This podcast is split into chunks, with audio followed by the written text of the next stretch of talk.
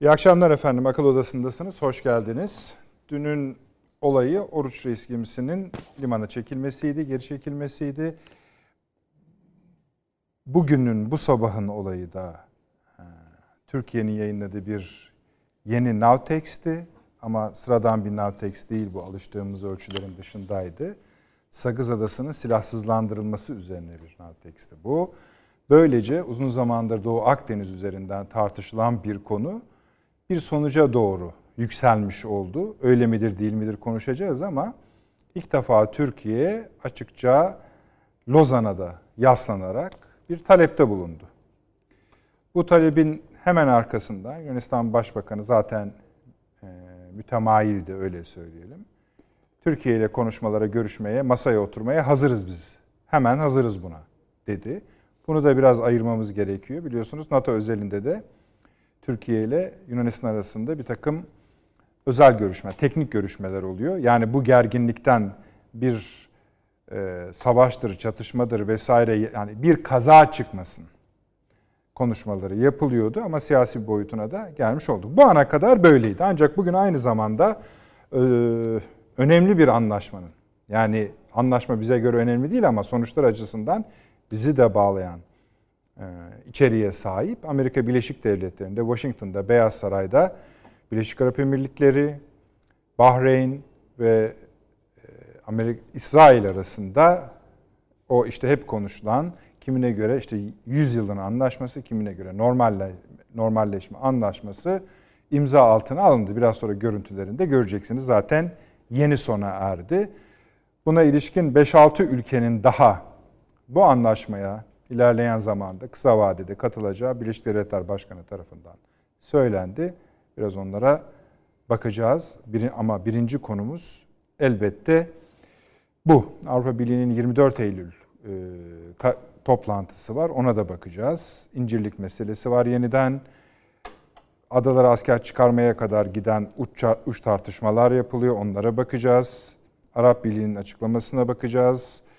Ee, Doğu Akdeniz krizini baştan bir ele alacağız. Pompeo'nun, ABD Dışişleri Bakanı Pompeo'nun hem Rum kesimini ziyareti ve sonrasındaki açıklamalar ile Sayın Çavuşoğlu ile yaptığı görüşmenin detayları var. Onları sizinle paylaşacağız. Böyle haylice konumuz var. Hızlıca başlayalım isterim. Sayın Avni Özgür, hoş geldiniz. Hoş bulduk. Profesör Doktor Seyman Seyfi Gün hocam burada. Şeref verdiniz. Ankara'da da Profesör Doktor Taşansı Türker hocam var. Hocam duyuyorsunuz inşallah hoş geldiniz. Hoş bulduk efendim. Çok iyi duyuyorum. Çok teşekkür Harika. ederim. Şimdi Avni abi şeyden başlayalım müsaade edersen. Bu Amerika Birleşik Devletleri'ndeki anlaşmadan evet. başlayalım.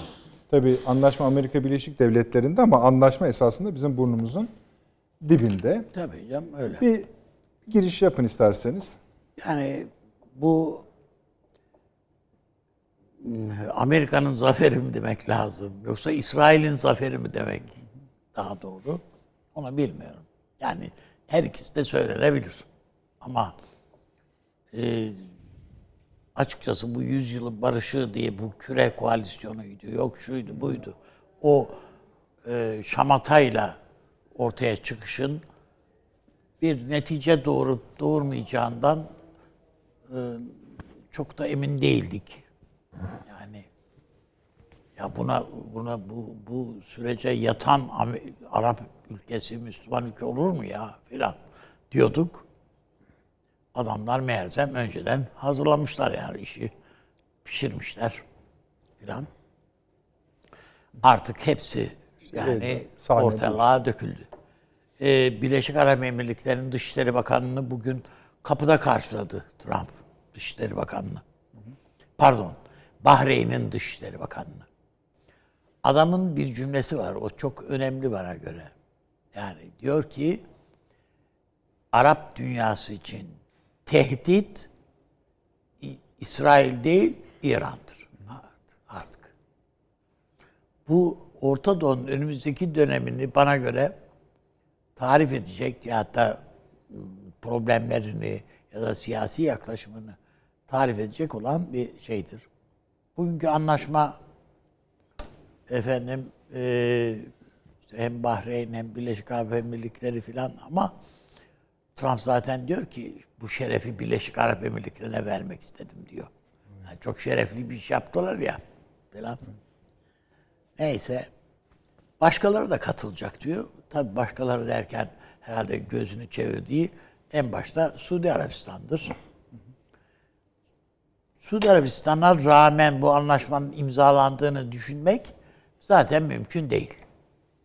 Muhtemelen Suudi Arabistan buna iç siyasi problemleri dolayısıyla içerideki işte kabile reisleri, aşiretler, şunlar bunlar yani kraliyet ailesi içindeki gerginlikler filanını düşünerek Suudi Arabistan bu işe atlamadı.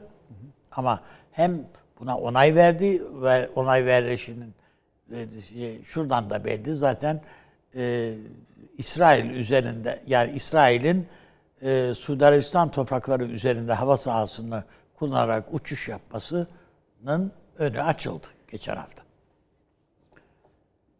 Ancak yani programa girmeden e, hocamla da konuşuyorduk. Üstünde esasında biraz daha fazla durmamız lazım. Evet bu anlaşmanın bir gelecek, Orta Doğu geleceğine ilişkin neler davet ettiğini konuşuruz. Ama bir başka şey daha davet ediyor. Filistin davası diye bir dava bitiyor neredeyse. Diyor ki çünkü mesela Trump yakın gelecekte bu bu anlaşmaya Filistin de katılacak diyor. İnanılmaz değil mi?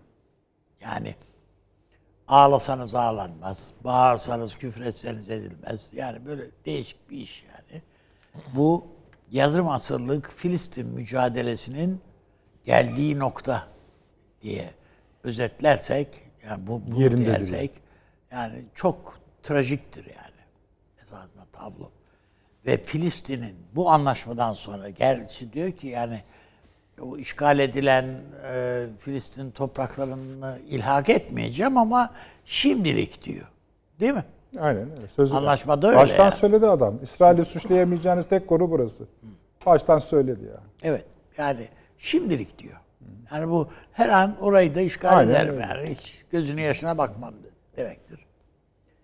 Dolayısıyla bir büyük dava ve hassasiyet kaybedilmiş oldu. Ve bu Arap dünyasının özellikle yani bu bütün İslam dünyasını başta Türkiye olmak üzere e, haksız haksızlık olur suçlamak ya da yani savaş ilan edecek değildik tek başına. Ama hatırlıyorsanız en sonunda e, yani e, İslam İşbirliği Teşkilatı'na dipçik soruyla bildiri yayınlattık. Yani dolayısıyla işin acı tarafı, trajik tarafı budur diye düşünüyorum. Ve öyle gelecekte Orta Doğu'yu belirleyecek olan anlaşma bu zaten. Bugün imzaladı. Peki nasıl ortada olacak yani? Şöyle yani bu Birleşik Arap Emirlikleri dediğimiz e, yedi emirlik değil mi aşağı yukarı? Yedi emirlik. İşte Dubai'si var bunun içinde şu filan hepsi var yani Abu Dhabi bilmem ne. Ha bu arada Libya'nın şey Libya'nın diyorum İsrail'in e, böyle e, radikal e, dini de şeyleri olan duyarlılıkların yansıdığı bir futbol takımını da Birleşik Arap Emirlikleri fonu satın alıyormuş sponsor olarak. İsrail'in bir fut- bir futbol takımını. Yani bu da enteresan bir şey yani. Ee, bu Siyonist bir akımın da şeyi olan, bayrağı olan bir futbol takımına Birleşik Arap Emirlikleri sponsor oluyormuş. Ee, onu şey yaparak geçeyim ama e, bu demektir ki İran'ın karşısına böyle bir blok, Arap bloğu oluşturulmak isteniyor. Esasında herhangi bir blok falan oluşturabilecekleri bir şey yok yani. E, Yani İran karşısındaki güçlere bir baktığınız vakit bunların hiçbirisi güç müç değil tabi. Arkalarında Amerika olduğu için. İşte o zaten e, Bahreyn'de yani Arap üst, şey, Amerikan üsleri var, bilmem nesi var, şu var, bu var yani. E, dolayısıyla yani o ortada sadece bir Amerika var. önümüzdeki şey bu Trump ben kazanırsam diyor ki kazanacağım diyor. Efendim İran'la da bir anlaşma yapacağız diyor. Bu İran'ın üzerine daha da bir çullanacağım demektir esasında. O çullanırken kimleri kullanacak? İşte bu Birleşik Arap Emirlikleri'ydi. Efendim Bahreyn'de filan bunları kullanacak. Bakıldığı vakit bunun Türkiye açısından hayır hak bir tablo olduğu söylenemez. Ee, ama bu e, kısa vade için böyle. Veya orta vade, kısa orta vade için böyle. Ama uzun vadede Arap halklarının bir e, ihanet şebekesi tarafından yönetilmiş olmanın utancıyla Ankara'ya daha fazla yaslanacakları ve ümit bağlayacakları bir dönemi de davet edebilir bu. Daha şimdiden Mısır'dan gelen işaretler bu şeyde, bu tabloda Mısır'ın bu her an e, o Akdeniz'deki şeyden, zincirden Türkiye lehine geriye geri durma eğiliminde olduğu anlaşılıyor. Ama tabii bu İsrail baktığınızda Mısır gibi bir ülkeden kurtuldu. Değil mi? Yakın geçmiş. Aynen. Arkasından Suriye'den kurtuldu. Yani hafızdan kurtuldu. Saddam'dan da kurtuldu. Böyle sayılır. Yani o da bir kurtuluştur. Şimdi geriye kala kala bir İran kaldı. Tek bir İran kaldı. Onu da nasılsa tepelerim diyor Amerika ile birlikte. Bir de yanında şimdi Birleşik Arap Emirlikleri şunlar bunlar da var. Yani o yüzden ben İran'ın durumunun daha da bir kritik olduğu kanaatindeyim. Ve Trump'ın bu İran'la da anlaşma imzalayacağız lafı bir şey yani korku tüneli gibi bir şey İran açısından bana göre. Hiç öyle yani bir oturup bir şey müzakere edeceğiz falan değil. İran'a yeni dayatmalarını yapacağız. Getireceğiz. Manasına gelir. E, kabaca yani ana hatlarıyla bu e, anlaşma böyle açıkçası. Peki Süleyman Hocam. Vallahi neresinden e, başlamak gerekir bilmiyorum ama bu Filistin davası denildiği zaman benim aklıma hep kontra bir şey belki ama İspanya gelir yani. Nereden nereye denilebilir buna? İspanya iç savaşında işte dünyanın vicdanı diyebileceğimiz Cumhuriyetçiler safında internasyonel bir ilgi alaka vardı. Yani dramatik bir biçimde kaybetti. Olabilir. Vicdanlı insanlar gidip İspanya için falancizme karşı savaş verdiler. Bu Filistin meselesinde de tınladı. Yani doğuya doğru baktığımız zaman 60'ların sonu, 70'lerin başı, Kent David Anlaşması'na kadar yani 80'lere kadar yani dünya vicdanı biraz Filistin'de attı. Böyle bir vicdan eğer vardıysa. Ee, tabii o vicdan naif bir şeydir. Bütün duygularla birlikte aktı bir de hocam. Evet yani, yani tabii yani tabii. o Yani direnme bütün dünya duygusu dünya edebiyatları oraya aktı. Yani yani edebiyatın bir vicdanı varsa oraya aktı. Yani adam Şilili bir edebiyatçı olabilir ama gidip Filistin için şiir yazabildi. Evet, öyle. Yani mesela. Ee, bunu büyük ölçüde tabii sol ve solun türevleri üstlendi. Ama 80'lerden sonra bunda da İran devriminin çok büyük tabii etkisi olduğunu kabul etmek durumundayız. Ee, yani bir tür işte devrimci İslam da bunun yanında yer aldı, bu davanın yanında yer aldı. Fakat devrimci İslam buna, bunu tırnak içinde kullanıyorum, e, sahiplenme gösterdiği nispette de bu davanın eski sahipleri çekildiler. Yani sol bıraktı bunu desteklemeyi. Garip bir şekilde yani. Sonuçta bu işte İslami radikalizmle birlikte anılan İran ve İran'ın sahiplendiği bir davaya dönüştü. Bu, bu çok tuhaf gelir bana. Dolayısıyla o vicdan meselesi, insanlığın ortak vicdanı meselesini bu dava etrafında örgütleyebilecek birçok şey ortadan kalkmış oldu. Çünkü Yani adam diyelim ki Batılı, Avrupalı ve Filistin'e destek vermek istiyor ama bir bakıyor orada o kötü İran, o şer İran var filan. Dolayısıyla böyle bir sahiplenme meselesinde bir tekel doğdu.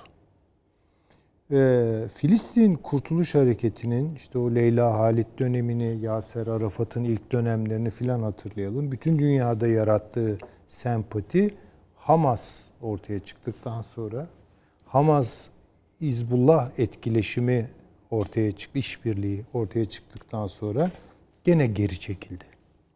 Burada da bence e, ehli araştırsın bunu ama işte o vicdanı da sonuçta susturan ve ona e, hareket imkanı tanımayan oryantalist kodlar rol oynuyor. Ben Filistin davasını bir İsveçli olarak benimseyeceğim ama yani bu İran bir çekilsin. Yani bu Hamas da kendine bir çeki düzen versin. Daha layık görünümlü bir Filistin davası istiyorum karşımda diye böyle belki çok telaffuz edilmeyen ama örtük olarak bence arka planında bunun olduğunu düşünüyorum. Camp David ilk şeydi. Yani darbeydi bu meseleye. Ee, ve nitekim büyük bir hesaplaşma oldu ardından e, suikastler geldi. Yani buna bir tepki doğdu. Ama o tepki kanlı bir tepki. İntikam, rövanş ama kanlı bir rövanş. Dolayısıyla yavaş yavaş oradan ısıtmaya başladılar bu planı. Yani bunu istemeyenler kimler? Bu barışı istemeyenler kimler sorusunu sordurdular. Sanki böyle bir barış var. Zaten e, ne diyelim e, tartışmasız, pazarlıksız, müzakeresiz bir barış var. O barışı engellemek isteyen şer güçler var. Kim bunlar? İşte radikal İslamcılar vesaire. Dolayısıyla Türkiye'nin de mesela Filistin davasına daha entegre olduğu, resmi düzeyde entegre olduğu işte bu Mavi Marmara, Davos'ta yaşananlar vesaire Türkiye'yi de bu algının konusu haline getirdi. Yani siz istediğiniz kadar haklı olun. Ama durduğunuz yer sizin haklı olma ihtimalinin bile tartışılamayacağı bir yere dönüştü. Ya bu adamlar radikal Evet, evet. e, İslamcılar. Türkiye bunu Sünni İslam düzeyinde temsil ediyor. İran Şii İslam düzeyinde temsil ediyor. Yani bunlar hep alan açmalar. Yani oralardan başlatmak lazım. Ve bugüne kadar getirdiler. Ya bu yemeği mutfakta iyi hazırladılar. Malzemeleri iyi terbiye ettiler. Yani çok uygun e, kıvamında bir fırında pişirdiler ve bu noktaya getirdiler. Çünkü bu suskunluğu başka türlü izah edemeyiz. Şu an herkes susmuş vaziyette. Ya buna kim itiraz ediyor? Ya kardeşim bir barış yapıyorsunuz da bu sonuçta halkların iradesi, ulusların iradesi temelinde olur. Yani ne idüğü belirsiz bir takım yöneticileri, Birleşik Arap Emirlikleri şeyhi bilmem yok. Neymiş Ürdün bilmem kralı mıralı. Yani e, veya eğer buna yatarsa Sisi e, darbeci bir general. E, Kim bunlar ya? Neyi temsil ediyor bu adamlar? Hiçbir şeyi temsil etmiyor ki bunlar. Filistin'e sorulmuyor bile yani. Filistin'e diyor ki gel buna at imzayı. Yani senin bir pazarlık şansın yok. Barış benim bildiğim iki tarafın savaş e, ihtimalini dışarıda bırakan ortak iradesiyle kurulur. Öyle değil mi? Benim bildiğim. Bu barışı kim mühendisliğini yaptı? Kime danışarak yaptı? Bir elbise giydirdiler, hazırladılar. Ha benim omzuma uyuyor, oturuyor, e, ne bileyim sırtıma e, yapışıyor, yapışmıyor. Bütün bunlar diyor, giy bunu diyor. Ve üzerine tam oturan bir elbise gibi muamele et bu. metne. Tamam ama zaten giy, giy bunu demesine de gerek kalmıyor gibi. Zaten ben giyeyim de deniyor. İşte diyenler kim? Heh, tamam. Yani şimdi çünkü şimdi Birleşik Arap Emirlikleri Dışişleri Bakanı kimdir bu adam yani? Ha şimdi sormak zorundayız. Ya bu adamı oraya getiren Birleşik Arap Emirlikleri'nde yaşayan insanlar mı? Yani yurttaşların özgür iradesiyle verdikleri reylerle seçilmiş bir adam mı bu? Değil. Suudiler buna katılsa ne olur? Orada seçim mi var? Yok, değil. E, Ürdün yanında yer alıyor bunun. Peki e, kim Ürdün?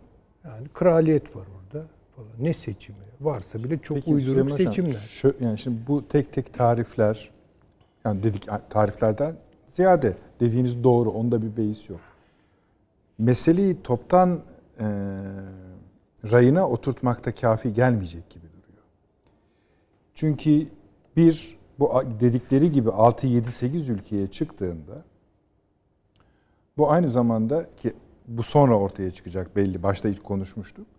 Geri kalanları ekonomik olarak boğma ve bo yani bir tür boğma teline dönüştürüp bu anlaşmayı imzalama. Şantaj. Fili, tabii tabii. Filistin'de imzalar denilen o aslında. İran'ı da belki bu şekilde yaptırımlardır, nükleer silahlardır, anlaşmalardır vesaire bu şekilde getirebilirler. E, Ama şu- bunlar olacak evet. Tabii bunların hepsi olacak.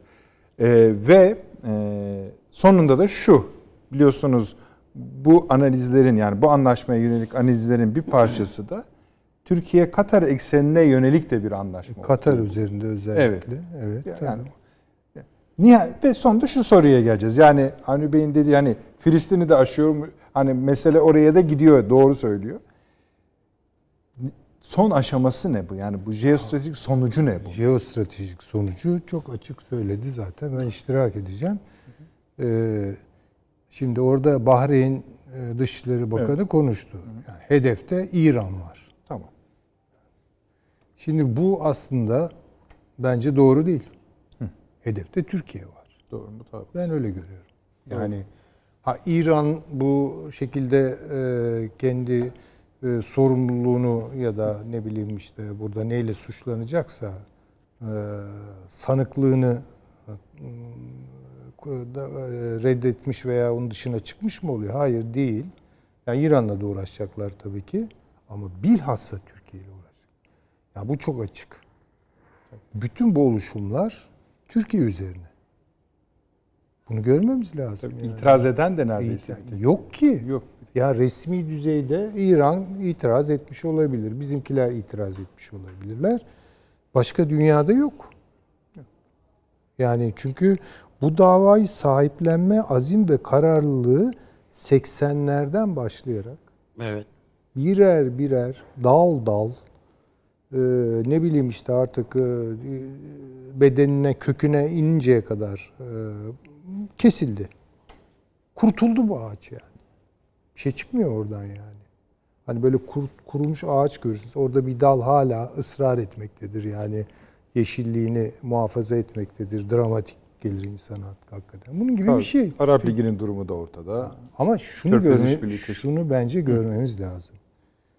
Ee, bu evet Filistin davasını şu an kaldırmış gözüküyor yani. Gündemden çıkarmış gözüküyor. Ama bunun getireceği sonuçlar nedir?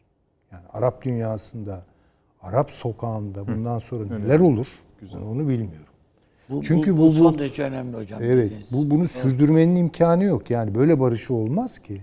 Yani Çok bu, yorumcu, kıymetli hocam. Türkiye'nin e, Arap sokağındaki pozisyonunun bu olay nedeniyle büyüdüğünü söylüyor. Ama ondan önce hadi bunu ikinci bir analiz olarak kabul edelim. Buna Arap haklarının güçlü itirazının olduğu söylüyor. Bunu nereden anlıyoruz? Yani doğru değildir, doğrudur ben de değildir. bilmiyorum Ha, ondan tamam. emin değilim yani şu Bunu anda. duyuyoruz. Umarım öyledir de. Yani ona bir şey demiyorum. Bunu anladığımız bir yer var mı? Şöyle bir şey söyleyeyim. Yani hocamı hem teyit eden çok doğru bir yorum esasında bu. Bu barı bir barışın geçerliliğini koruyabilmesi için nüfuz etmesi lazım. Zihinlere, yüreklere nüfuz etmesi lazım. Bu barışın bir tek şey yani böyle bir şey tabii temenni etmem yani o- ama ya belki de temenni ederim yani demekle istiyorum bir taraftan. Yani bir Leyla Halit yok daha ortada bu şu anda. Onlar ortadan kayboldular. Ama bu hiç çıkmayacak böyle bir şey diye. Hatırlarsanız bir 8 yaşında bir Filistinli kız çocuğu bir yumrukla Evet, İsrail çıktıydı İsrail askerine karşı. Yani böylesi Filistinli bir genç nesil de olabilir ve ne yapacaklarını hiçbir zaman garantisi yok yani. Bu çok küçük bir grup da olabilir. Ama önemli olan bir közü ate şey yapmaktır. Harlamaktır yani. O çok daha te- tehlikeli sonuçlar doğurabilir. Yani İsrail açısından da öyle. Ama daha önemlisi bu anlaşmaları imzalayan Arap ülkeleri açısından. Şimdi bu Arap ülkelerin içindeki insanların da bir vicdanları var. Biz neyi sattık diye düşünenleri de var yani. Bu Arapların da hepsi şebek değil yani bunlar da. Aa ne güzelmiş. Hepimize birer Tevrat dağıtalım. Bugün Çok, dağıtmışlar. çok- evet çok azim bir şey bu yani. Yani bu- Tevrat veriyor yani. Hani elbette kutsal kitap yani elinizin altında olsun. Tabii, ayrı bir o, şey. o bayır- ayrı bir şey ama bu bir sembol. Peki Kur'an kabul ediyor mu Tabii. karşılığında? Yani karşılığında kabul etmiyor zaten de. Yani bu bakıldığı vakit ben oradaki yani Birleşik Arap Emirlikleri'nin vatandaşlarını dahil e, Dubai'nin özellikle yani bu Abu Dhabi'nin tabi çok parası var, çok zengin ama Dubai o kadar değil yani. Falan. Neyse yani bu- bunların hepsindeki genç insanların bir öfkesi vardır yani. O öfke bir yerde akar diye düşünüyorum ben. Bir yerlere akar ve o aktığı yerde çok kötü şeyler olabilir. Tabii tabii. Benim yani El-Kaide'nin başındaki efendim insan Arap dünyasının en zengin ailesinin çocuğuydu. Evet. Değil mi? Ladin ailesinin Ladin, çocuğu. Yani Afgan dağlarında bile parmaklarını manikür yaptıramamaktan şikayetçi bir insandan söz ediyoruz. Ama o adam oraya çıktı, gitti, Hayır, kendi ülke Ke- her şeyi karşısına aldı. Tabii tek- Amerikan siyasetindeki hakim gruplarla Amerika'da iş yapan bir ailenin. Evet evet evet. Yani en büyük Petroldür, ortakları. tabii, tabii. Hala da en Bush'ların büyük ortakları. yani. Bush'ların ortağı. Yani hala. Şimdi böylesi bir şeyin çıkmayacağının, tepkinin doğmayacağının kim garantisini verebilir ki İsrail'e, bu Birleşik Arap Emirlikleri'ne, şuna buna filan. Ve bu hiç de artık geçmişteki gibi Afgan dağlarında olmaz yani bu mücadele. Şimdi bir de şöyle düşünüyorum ben. Hatta Mesela Amerika'da bile olmayabilir yani. İsrail Doğrudan hedefleri bu Arap ülkeleri olabilir falan. İsrail sokaklarında bir şenlik var mı? Çok mutlular mı? Oldu mu yani şimdi bu mesela İsraillileri de tatmin ediyor mu bu barış? Çok mu mutlular şu an? Çok mu emin oldular geleceklerinden? Hiç zannetmiyorum ben. Ne kadar etkinler bilemeyiz ama bazı grupların da itiraz ettiği biliniyor yani bu anlaşmaya. Yani bu olabilir ama genel olarak ortalama bir İsrail vatandaşı mesela. Oh nihayet rahat rahat sokaklara Hiç böyle bir şey yok hocam. Şöyle bir şey. Böyle barış olmaz. Bu bir dayatma. Bunun adı barış falan değil. Ve her dayatma buna bir tepki doğurur. Bunun bir Peki- aksülameli olur yani. Peki hocam Ankara ne yapmalı? Türkiye ne yapmalı? Ya, tamam Filistin davası. Ee, tamam bizim. Tamam ay, eyvallah.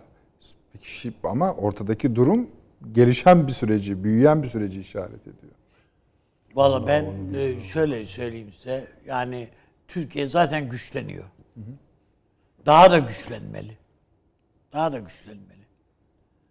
Daha da büyük. Yani Türkiye güçlendikçe zaten bunların öfkesi Türkiye'ye dönük daha artıyor zaten.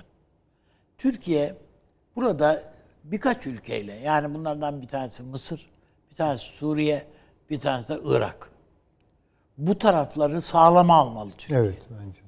Bunları kardeşim bun, bizim kavga edeceğimiz yerler değil buralar. İran Tabii tabii de İran zaten bizim hani en azından bir zaten bir üçlü mutabakat Rusya'yı da birlikte sa- sağladığımız bir.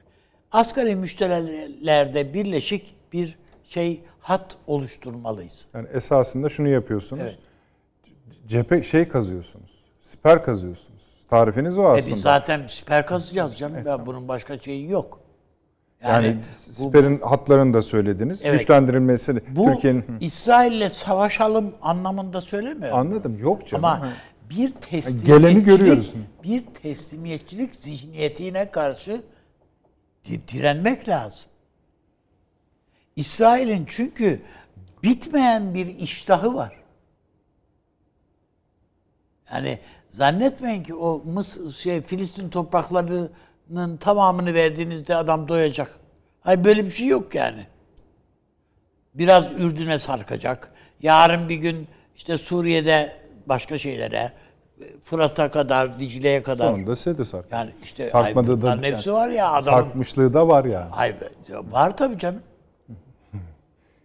Yalnız İran'ın bir şeyinden şüphe ederim. Yani İran bunu bir fırsata çevirip bütün bir faturanın Türkiye'nin önüne konmasını isteyebilir. Dikkat edelim buna yani. Nasıl olacak? Yani bu mesela tepkimizi vereceksek ben siyaset yapımcısı değilim tabii yani. Bunlar ayrı bir sanattır herhalde. Ama öngördüğüm şey şudur. İran'la beraber belli zeminlerde bu meseleyi sahiplenmeye devam etmesi zorunda Türkiye. Yani tek başına çıkıp çünkü İran'dan şu Ha, anda da nara atmak yani de- de- bunu biraz Türkiye'yi paratoner gibi kullanmak isteyebilir İranlı dostlarımızın var böyle e, şeyleri. Yani ayak oyunları var. Onun için dikkat etmek lazım.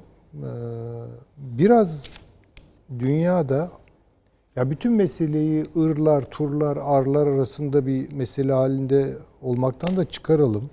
Ya koca bir Endonezya var. Öyle değil mi? Öbür tarafta. Hint Müslümanları Tabii var. hocam. Pakistan var. Yani biraz Süleyman Hocam bunlara eyvallah da burası bizim kapımızın önü. Aa, tamam bizim kapımızın önünde yani bir ses çıkarılacaksa böyle Don Quixote vari çıkartmaya da gerek yok. Yani bunu mümkün olarak olduğu kadar bir forum haline getirmek Belki sivil toplumları daha harekete geçirmek harekete gerekir. geçirebilir Tabii. veya bu e, ülkelerin liderleri toplanırlar. Nasıl biz çünkü Türkiye bir konferansa davet edebilir. davet edebilir yani bir Filistin konferansı yapalım bakalım burada. Kimler geliyor görelim. Yani değil mi? Yani gelsin Endonezya başkanı, ne bileyim işte e, Hint Müslümanlarının liderleri, Pakistan gelsin, değil mi? İran'da gelecekse gelsin. Yani biraz böyle hala bir çoğul ses çıkartmaya gayret etmemiz gerekiyor. Aksi takdirde gidişat belli.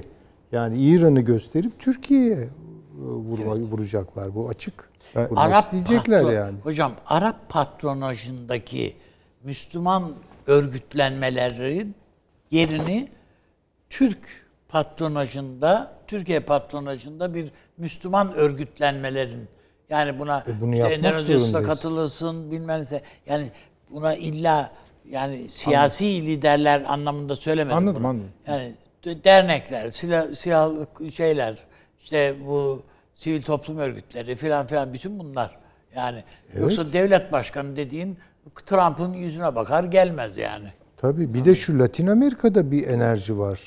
Yani o enerjiyi de buraya Tabii, tabii, kanalize tabii, etmek tabii, tabii. lazım yani. Böyle bir bir kendine göre bir internasyonel kurmak yani bunun bir kere bir insanlık meselesi olduğunu insanlara hatırlatmak Hocam gerekiyor. bu tür yani. anlaşmalar, şeyler anlaşmalar bu Amerika'nın ya şimdi yaptığı anlaşmalar türünden şeyler barış dedikleri şimdi işte Nobel'e falan da herif sarkıtıyorlar ya. Yani bunlar yarın öbür gün başka ülkelerin de başına geliyor bilir. gelecek tabii ki işte bu Yarın Çin'in başına gelecek bilmem ne. Onlar biraz önlemlerini alıyor. Biz o konulara giremiyoruz ama onlar alıyorlar. Neyse. Hiç şu şey var, Ne e, önlem alırsan al. Adam öyle bir tuzak kuruyor ki. Yani diyoruz biz de yani. e, sen şey yapamıyorsun. Birleşmiş Milletleri bir çağırdık değil mi ve esaslı bir tokat attık. Bu Kudüs meselesi. Evet, doğru. E tamam orada hayır veren bir sürü Bir ülke sürü- var. Bir, bir sürü değil. Bak, Onlar yüzde yüze. Tamam işte onları e, örgütlersiniz ya da ne bileyim bir forum oluşturmak gerekiyor yani. Yani basacağınız yeri genişletmeye çalışıyorsunuz E, muhakkak. anlıyorum. Sizin bu İran ikazınız üzerine e, 8'inde ayın 8'inde Ruhani'nin yaptığı bir açıklama var. O aklıma geldi de onu bir daha Tamam okuyayım bakalım istedim ne size. diyor. Diyor ki e, Ruhani İran Cumhurbaşkanı, Türkiye İran bölgenin iki büyük gücüdür. İki ülkeye yönelik de düşmanlık ve kindarlık vardı ve bugün de var. Bu tür komplolara karşı başarılı olmak için iki ülkenin dostluk ilişkilerini takviye etmesinden başka bir yol yoktur diyor. Evet kendine de biraz bunu söylemesi gerekiyor tabii. Belki de yani. kendine söylüyor bilebiliriz. Yani, Aynaları severler İran'da. tabii ama yani şimdi bu sadece Türkiye İran da değil. Dediğim gibi yani burada yeniden Filistin davasının bir insanlık meselesi. Yani Yahudi, Hristiyan, Müslüman falan bu gibi şeyler değil. Öncelikle bir insani mesele olduğunu e, buradaki bu hakikaten e, yani çok özür dileyerek söyleyeceğim ama e, sirk gösterisi gibi bir şey bu yani çadır düzeyinde bir de hani yani öyle bir çadır Yani çadırı gösterisi. kuranlara diyecek bir şeyimiz yok Ha, da bu- oradaki Bunun karşısına çok daha ciddi ve çok daha vicdani bir platform, bir forum dalga geçer geliştirmek. gibi ismini ne koyduklarını biliyorsunuz işte. Tabii işte, İbrahim tabii, Uzlaşısı, tabii, İbrahim ara- Uzlaşısı. bahsettiniz Tevrat vermeler filan. İyi maşallah. Yani mesela Papa'ya bile bir çağrıda bulunulabilir. Yani sen- sen yani eğer sesini çıkaracağın bir yer varsa burası diye. Çünkü e, papalık geçmişte bu Filistin meselesinde bu kadar bilgiyane değildi yani. Peki. Taşans Hocam, ilk bölümde sizi hep bekletiyoruz ama sonra borcumuzu ödüyoruz. Şu anda da Estağfurullah, ödemeye başlayabiliriz. Buyurunuz. Estağfurullah efendim. Ee, ya konunun pek çok veçesi var tabii. Ee, yani Orta Doğu karman çorman bir yer hep konuşuyoruz bunu. Hani gerçekten e, karmaşık vesaire de değil, karışık. Karışık gerçekten. Son dönemde de hani bunu epeyce görüyoruz. Şimdi burada tabii asıl olan İsrail'in bir zaferi olduğunu tespit etmek gerekir. Yani e, İsrail 1948'den beri aslında yürüttüğü politikada e, kendisine rakip olarak Arap milliyetçiliğini ve Arap milliyetçiliğiyle beslenen sol sosyalist hareketleri tespit etmişti. Ve bunların dünyada bir cazibesi olduğu da açıktı. Yani e, tüm dünyadan bir şekilde işte Süleyman Hoca'nın bahsettiği gibi bir İspanyol İç Savaşı örneğinde olduğu gibi e, cazip görülen e, bir hareketi vardı Filistin'in. Ve Arap devletleri de buna destek olabiliyorlardı. Çünkü Arap devletleri de zaten Arap milliyetçiliği ile şekillenmiş Arap devletleriydi. E, Körfez'i hariç tutmak kaydıyla kimdi bunlar? İşte Mısır'dı, Ürdün'dü, Suriye'ydi, Irak'tı. Asıl olarak İsrail'in uğraştığı devletler. Şimdi e, tek tek bakacak olursak Irak yok, Suriye yok. E, Mısır zaten Camp David'le e, değişti. Ürdün'de zaten 90'lı yıllarda bu, bu sürece katıldı. E, Dolayısıyla Arap devletleri yani e, Arap milliyetçiliğini bir şekilde kendi bünyesine barındıran Arap devletlerinin tamamını bir şekilde etkisizleştirdi İsrail. Şimdi bu geri kalan ülkelere baktığımızda işte e, nereden başlayalım? Emirlikler, ardından Bahreyn, e, şimdi büyük ihtimalle arkadan Umman gelecek. E, Suudi Arabistan'da katılacağına dair e, epey yoğun e, duyumlar var. E, Katar'ın da buna katılmayacağını düşünmemek gerekir. E, bu süreç aslında Arap milliyetçiliği fikriyatından uzak, bir nevi kendi halkıyla da pek bir bağ olmayan ve pek de bu çağa ait olmayan Arap tırnak içinde devletlerinin sürece katılımı olarak değerlendirilebilir. Şimdi bu bizim mülkiyede e, mezun olan bir çocuk en az 5 kere okur herhalde. Çok e, biz fazla okuttuğumuz bir kitaptır bu. Edward Elliot Carr'ın Tarih Nedir diye küçücük bir kitabıdır. Orada girişte şöyle der Edward Elliot Carr. Tarihçiler de der kendi kuşaklarının insanıdır ve kendi coğrafyalarının insanıdır. Mesela der bugün herhangi bir tarihçi kendi milleti adına adam öldürmeyi, savaşmayı anlar ama nasıl oldu da dinler savaşı oldu diye e, bu konuda anlamaz ve kafasını duvarlara vurur.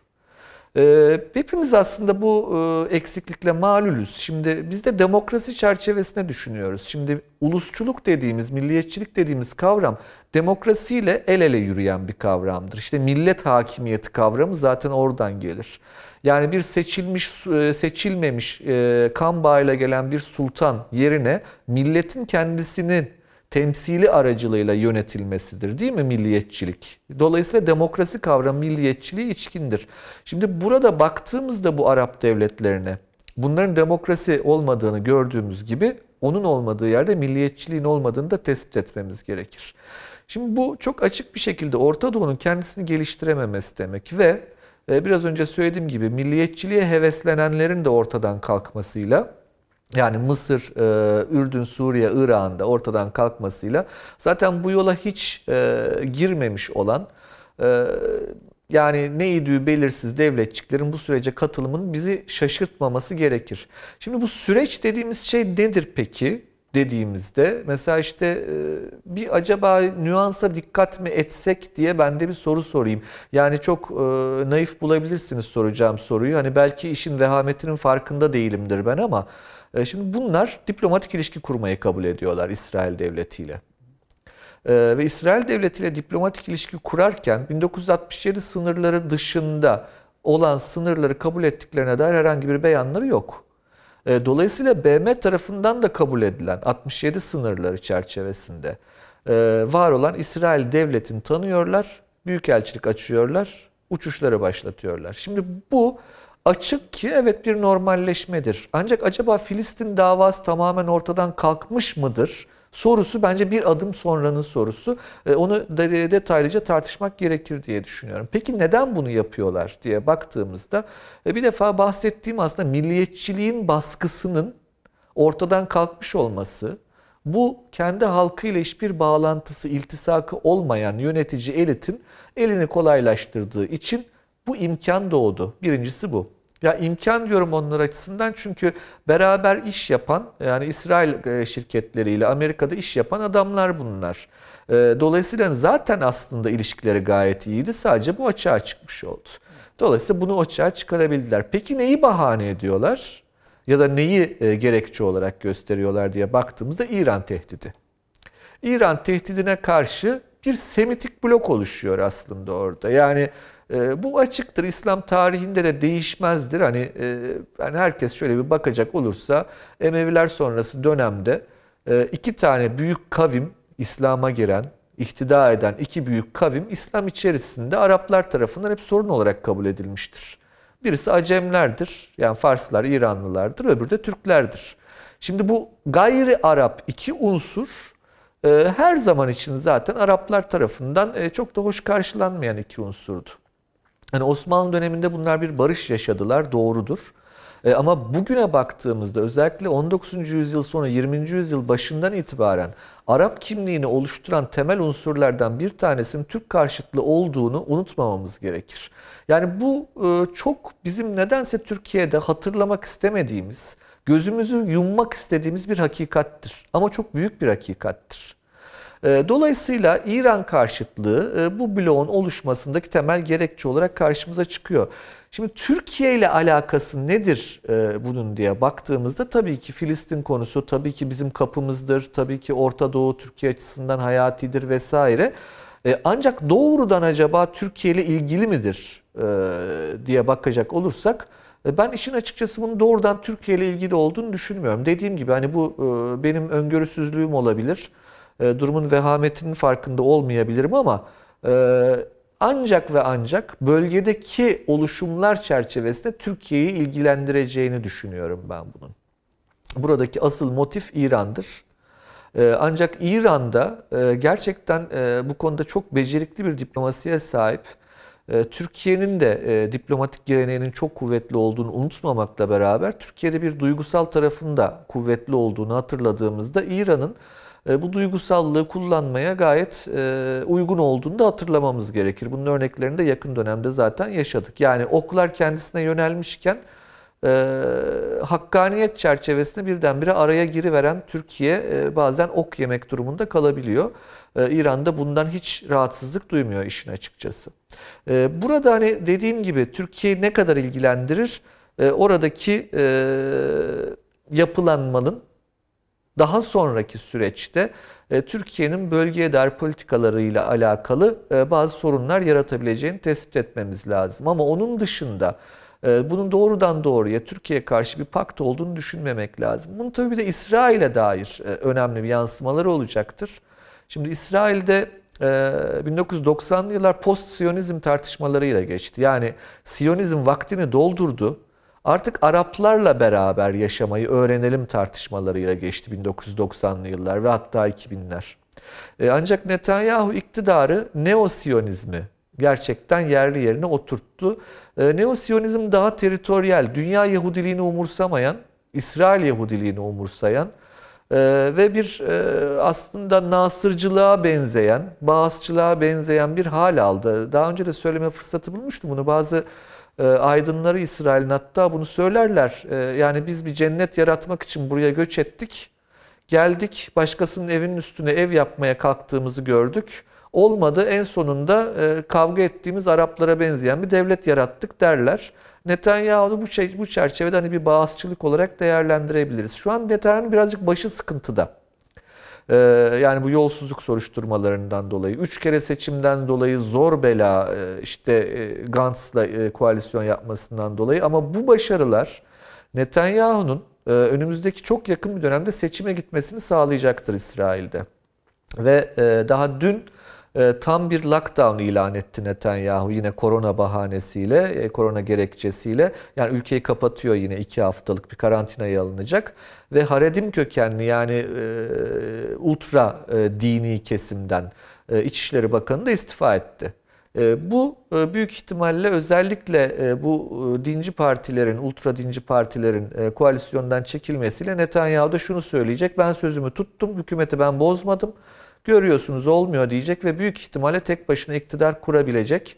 Yani sağ blok olarak iktidar kurabilecek. Gantz'a ihtiyaç duymadan bir seçim sonucunu yakalamaya çalışacaktır. Önümüzdeki ilk dönemde zannediyorum e, Türkiye adına da izlenmesi gereken e, önemli mevzulardan bir tanesi e, budur diye düşünüyorum. Tabii orada Peki e, hocam. aklıma geliveren bazen hani sizin programlarınızda kitap adlarını vermemizi seyirciler çok Evet. arzu ediyorlar. Doğru. Ee, Bernard Lewis'in bir kitabı vardır. Semitizm ve Antisemitizm. Ee, Mutlaka tavsiye ederim. Ee, Burada bir Semitik ittifak kurulduğunu hatırlamak lazım. Mesela bu e, emirliklerin e, veliaht prensi Muhammed Bin Zayed ile Netanyahu'nun telefon görüşmesinde kullandıkları dili fark etmişsinizdir. İbranca konuştular. E çünkü Arapça ve İbranca çok birbirine yakın dillerdir. Aynı aileden gelirler. Biliyorsunuz kök dilleri de Süryanicedir. Ee, hala bizde konuşulan, Anadolu'da konuşulan.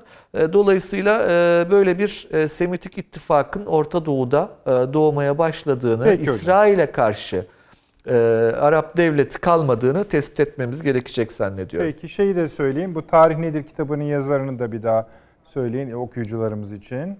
Aa, Edward, Edward Hallett Carr, e, C-A-R-R Tamam. soyadı. Çok teşekkür ediyoruz.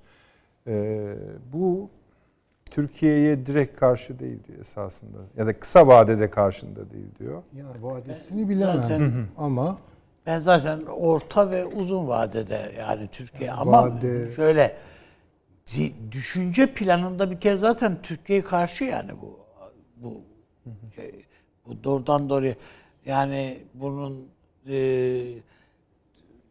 bizim için hayırhah bir anlaşma olması olduğunu falan düşünmek mümkün değil. A- Ama önemli olan Türkiye'nin e, bunu düşünerek, bu düşünceyle ben İsrail'e savaş açması veyahut da Birleşik Arap Emirlikleri'ne veya Suudi Arabistan'a falan böyle bir şey örgütlemesi falan bu değil. Ben Arap orijinli İslam, Müslüman örgütlenmelerden sıyrılarak Türk orijinli yani odaklı bizim organize edebileceğimiz bunun başına ister Endonezyalıyı getir ister Pakistanlıyı getir. O önemli değil o kadar. Ama bizim organizasyon kabiliyetimizle ortaya çıkarabileceğimiz yeni Müslüman örgütlenmelerin önünü açmalıyız. Onu ona yönelmeliyiz. Bu aslında hem Arap halklarının direniş gücünü de etkileyebilir. Tabii Yani şu anda bu insanlara yani o şeyin e, Suudi Arabistan'ın şeyi nerede nedir? El Hayat. Yani iki tane televizyonları var değil mi? El, El Hayat, El Cezire. Tabii onun dışında da var ama e, El Cezire'ye bakıyorlar. El Cezire yüzde yetmişine hitap ediyor Arap toplumunun. Ama yüzde otuzuna El Hayat hitap ediyor. Ne kadar El Cezire direnebilir? Az önce e, Taşansu Hoca işaret etti yani bu anlaşmaya yarın bir gün Katar'ın katılmayacağının bir garantisi yok yani diye. O El Cezire'nin yani Arap şeyini toplumunun e, haber kaynağını da o network'ü de e, başka bir mecraya e, itekleyebilir.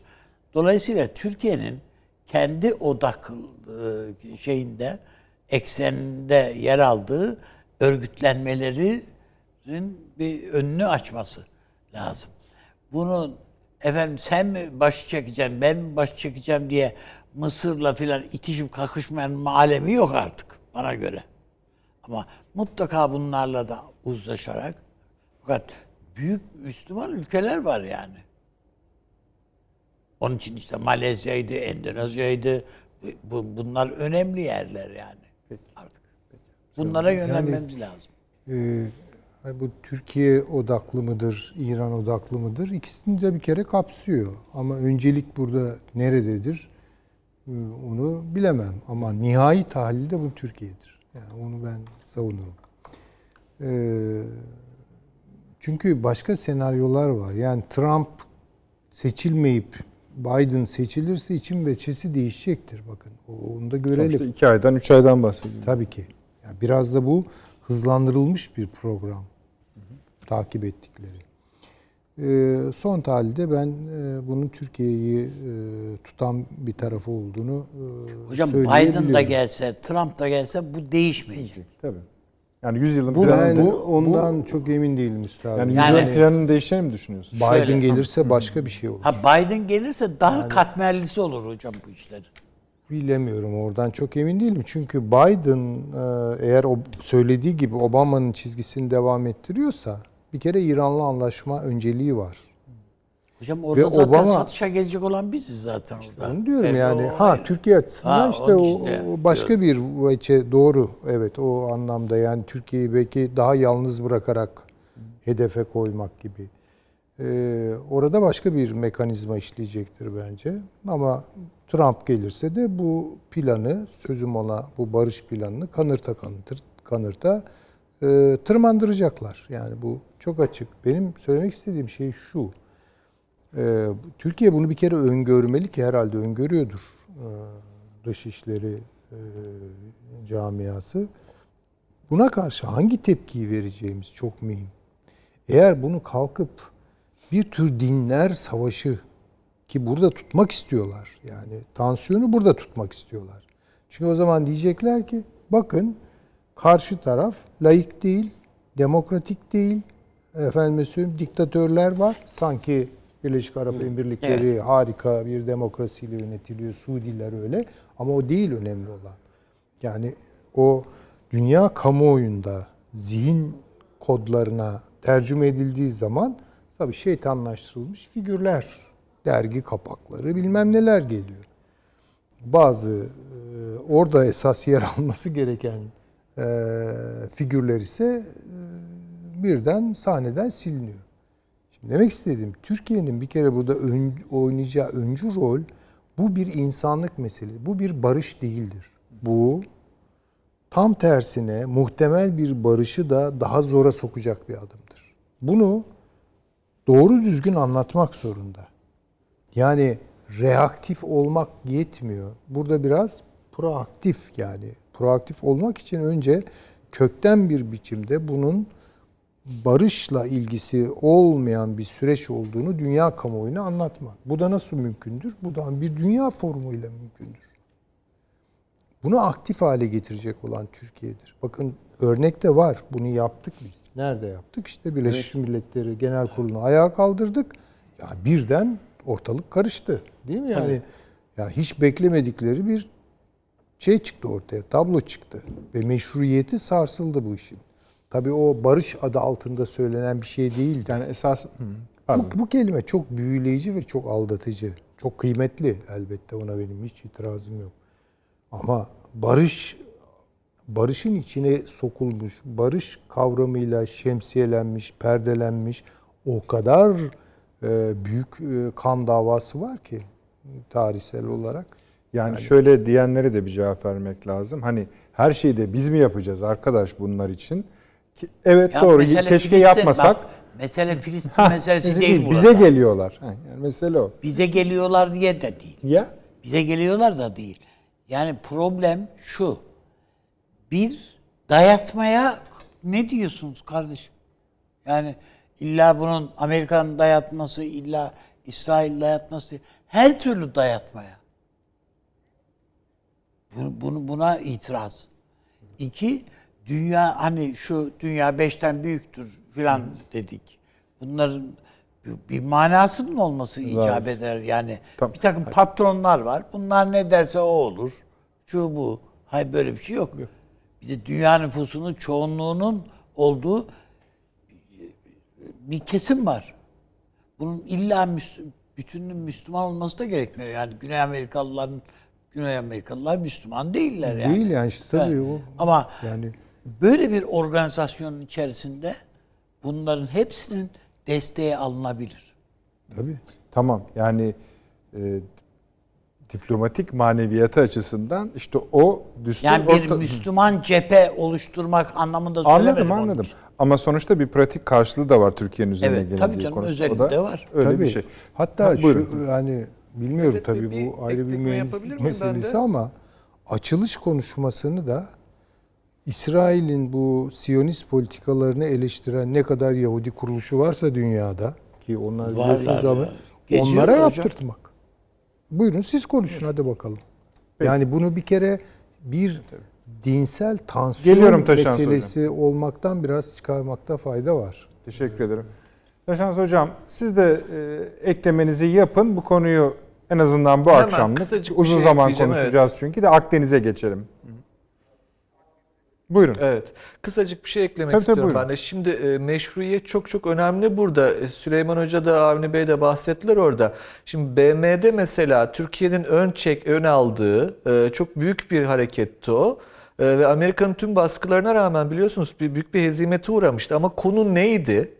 Konu Kudüs'ün e, İsrail'in başkenti olarak ilan edilmesiydi. Şimdi meşruiyet diplomasisi o anlamda çok çok önemlidir. Şimdi bugün henüz e, ben normalleşme anlaşması yapıyorum diyen birilerine söyleyecek bir söz yok. E, bunu böyle koymak lazım. Ancak ne zaman ki bu normalleşme anlaşması e, sonucunda İsrail gayrimeşru bir şeyler yapar. İşte ona hazırlık yapmak gerekmekte. Yani dolayısıyla erken e, ses verip aslında doğru zamanda verilmesi gereken sesin değerini kaybetmemek gerek diye düşünüyorum ben. Peki. Bir bu, ikincisi şu Arap sokağına dair Duydunuz mu? E, ya duydum ben buna katılamıyorum. Şundan katılamıyorum. Çünkü iki devlet birbirine büyük elçilik açma kararı verebilir. Birincisi o. İkincisi e, şunu söylemek isterim. Biz 1949 yılından beri İsrail devletini tanıyoruz. Ha, ben de tam Ve onu bizim söyleyecektim. orada e, bir diplomatik misyonumuz var. E, Dolayısıyla hani siz neden yapıyorsunuz? E, Bakın biz görebiliyoruz. Bunun arkasından gelecek olanları görebiliyoruz. Onlara hazırlıklı olmak ama şimdi ilk adılan at- atılan adım eğer meşruysa ikinci adımı görüyorsak e, bırakın atsınlar. Da ondan sonra e, söyleyeceğimizi Timing söyleyelim. Çünkü şey. bugünden söylediğimizde e, önce söylemiş. Dolayısıyla bir sonraki söyleyeceğimiz sözümüzü harcamış olabiliriz diye bir kaygım var. Hocam bizim e, yani e, kültürümüzde veyahut da dilimizde e, bir işin içerisine sonradan sokuşturulmuş şeylere biz de İsrailiyat diyoruz. Yani bu e, bu tabir bile bizim bir, bu İsrail ile alakalı veya bu tür anlaşmalara nasıl bakmamız gerektiği konusunda e, bize bir fikir verebilir gibi geliyor bana. Ee, Ee, ama üstadım şöyle bir şey söyleyeyim. Bizim e, Osmanlı vesikalarında şöyle bir kalıp vardır. Bil cümle kafir ve taife-i Yahud denir. Yani e, Yahudi kavmi bir şekilde e, emanettir. Hani zımmi kavramı da oradan gelir zaten. E, dolayısıyla hani o şeyler referanslarla bir şeylere varıyor. Bir de son bir nokta daha hatırlatmak isterim. E, bu Arap sokağına dair. Bu e, Arap direnişleri ya da Arap milliyetçiliği e, 1940'lı 50'li 60'lı yıllar çok kendisine ait bir konjonktüre aitti o. E, 1980'li 90'lı yıllarda yükselen siyasal İslamcılık bu coğrafyada yine kendisine ait bir konjonktürün içinde doğdu.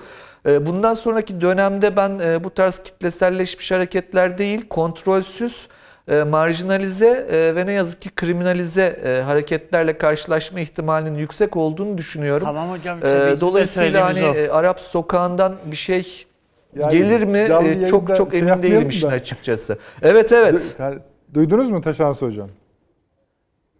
E, Avni Bey'in dediğini duydunuz mu? E, Duyamadım Nedret Bey. Yani hocam bu E, kriminalize Bizim söylediğimizde o dedi katılıyorum kesinlikle.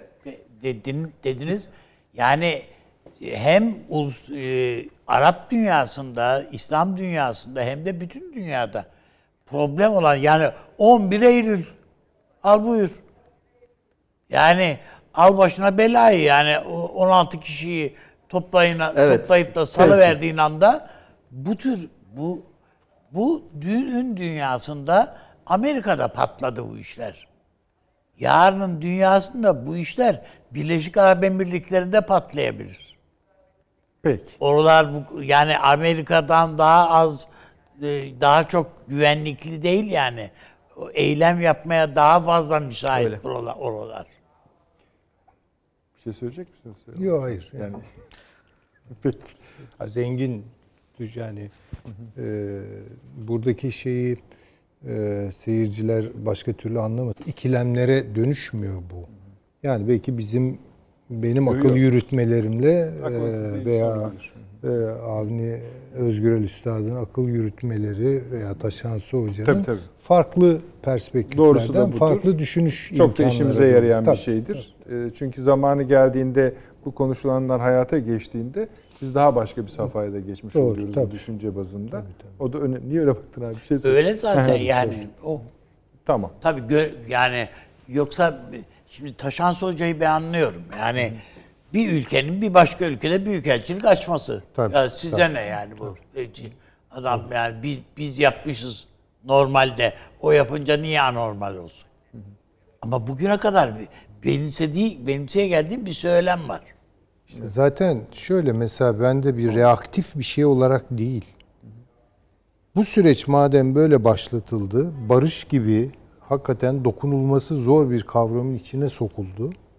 O halde bunu bir sorgulayalım. Böyle bir forum oluşturalım. Mesela diyelim ki ya bu e, bir takım yerleşim alanlarının e, yasal olmamasına rağmen, Filistinlerin haklarını elinden almasına rağmen sürdürülmesi konusunda ne diyorsunuz? Mesela barış sürecini denetleme forumu olsun bunun adı. Ha tabii bu Ya bu mesela- illa bakın Hocam illa Ha, onu Filistinler söyledim, de değil. tabii. Myanmarlılar da olabilir. Gelsinler de orada olabilir. yani, ki- e, herkes de baksın bakalım ne kadar barışmış. Takibi yapılsın yani. Onun için reaktif olmayalım diyorum. Onun için bunu bir din kavgası tansiyonuna sokmayalım diyorum. Bunu madem öyle barış dediniz, doğru, doğru Taşan Hoca'nın dediği takip edeceğiz. Mesela bu şık bir şey olur. Ve kahrolsun bu anlaşma yırtıyoruz bilmem ne tabi böyle hani o zaman zaten kaybetmeye mahkumsunuz yani. Çünkü o zaman işte tam sizden beklenen davranışlar. Ama bunu ustaca yönetmek lazım ama durmamak lazım. Beklememek lazım. Bakın orada ben zaman meselesinin şimdi Akdeniz'de konuşacağız. Tabii tabii tabii. Asıl iş orası. Bu zamanlama meselesi. Peki. Tabii şimdi Gelelim. boşluk e, kaldırmayan durumlar var hakikaten. Belki nadirdir bazı şeyleri soğutarak sonuç elde etmek. E, akademi her şeyi soğutur. Tabii ki ona benim bir itirazım yok zaten. Ayrı bir iştir o ama pratik siyaset, karar alma süreçlerinde zamanlama çok çok önemli bir şey. Yani bence beklememek, hatta tabii bakalım diye bu forumu oluşturmak. Bunun takipçisi olacağız düşüncesiyle. Bu hakikaten e, yani bir an evvel yapılması gereken bir şey. Yani çok bir şey bekleme. Zaten aşağı yukarı neler göreceğimizi görebiliyoruz. Şimdi dedim yani bu e, en erken e, bu konular hakkında konuşulmaya başlanılan programdır efendim. İyi ki de öyle yapmışız. Bu süreci de yine yakından takip edeceğiz. Zaten biz takip edelim etmeyelim. O belli ki açılarak bu iş yürüyecek. Amerikan başkanlık seçimlerinden sonra bambaşka yollara gireceği de Ee, belki de hani hızlanacak, belki de tersine bir yolda şeye çizecek. Nasıl olacak orasını bilmiyoruz. Ama her halükarda belli ki bu konu masamıza bizim çok gelecek. Bunun için bunu da akıl arşivimize atalım, zihin cebimize koyalım ve sıcak konuya gelelim. Yani Doğu Akdeniz krizine, Akdeniz'e gelelim. Bu akşam sadece Doğu Akdeniz değil bir daha şöyle bir harmanlamak isterim. Çünkü ilginç açıklamalar var. Bir, açılışta biraz bahis ettik. Bu Orşeyiz gemisinin dönmesi fakat bu sırada da bir Navtex ilan edilerek ilk defa bir talepte bulunularak Yunanistan'dan kardeşim bu adayı boşaltıyorsunuz. O herhalde odur diye tercümesi düşünüyorum. Ee, silahsızlandırılması ve askeriden arındırılması Her ne kadar meselesi. yani bizim açıklamamızda ön şartsız diye biz şey yapıyoruz. diyorsak tamam. Efendime söyleyeyim. Ee, şey iyice geldi kapıya dayandı Avrupa Birliği 24'ündeki toplantı meselesi. Orada da kendi içinde kırılmalar yaşanıyor ya da gelişmeler yaşanıyor. Artı Libya. Şimdi bir iki şey okuyacağım. Birincisi bu Bloomberg'in bugün bu akşamki e, servis ettiği bir haber ne kadar doğru bilmiyoruz. E, Libya Başbakanı'nın yani Faize Serac'ın istifaya hazırlandığı haberi teyit edilmiş bir şey değil ama haber şunu içeriyor. Bu istifa ile birlikte Cenevre'deki görüşmeleri de görevli olacak. Yani onu takip edecek gibi bir bilgiye notu var. Ee, onu da katalım. Çok ilginç. Avrupa Parlamentosu'nun e, Doğu Akdeniz ve Türkiye'nin de içinde bulunduğu dış ilişkiler e, konusunda toplanan Avrupa Parlamentosu milletvekillerine Borel'in yaptı. Yani biz kısaca Avrupa Birliği'nin Dışişleri Bakanı diyelim. Bir konuşma var. Bu konuşmaların hepsi pazartesi günü Çin ve Merkel'in bir araya geldiği toplantı gibi 24'üne hazırlık görüşmeleri, konuşmaları şöyle diyor. Eski imparatorluklar geri gelmeye başladı. Bu ilginç bir konuşma gerçekten. Sayıyor da Sayıyor. Eski imparatorluklar geri gelmeye başladı. Bunlardan üçü Rusya, Çin ve Türkiye. Bunlar küresel ve bölgesel yaklaşımlarla gelen eskinin büyük imparatorlukları. Bu durum bizim için yeni bir ortam sunuyor. Yeni bir tehlike sunuyor demiyor. Yeni bir ortam sunuyor. Devam ediyor. Türkiye ile zıtlaşarak sorunlara çözüm bulunamayacağı açık. Bunu istemiyoruz. Türkiye Avrupa Birliği'nin önemli bir komşusu. Coğrafyayı değiştiremeyeceğimize göre komşu olmaya devam edeceğiz. Türkiye aynı zamanda göç dahil birçok konuda önemli bir ortak. Örneğin göç akımlarını Türkiye'nin yardımı olmadan çözmenin zor olduğunu biliyoruz. Şimdi bunları bir, Şimdi bir, bir ba- pişirelim bence evet, bir potada. Yani bilmiyorum tabii Taşans hocam da e, Süleyman hocam da daha iyi değerlendirebilir. Ama bunu mesela Fransa'yı filan hepsini işin içine katarak Tabii, tabii. değerlendirmek lazım.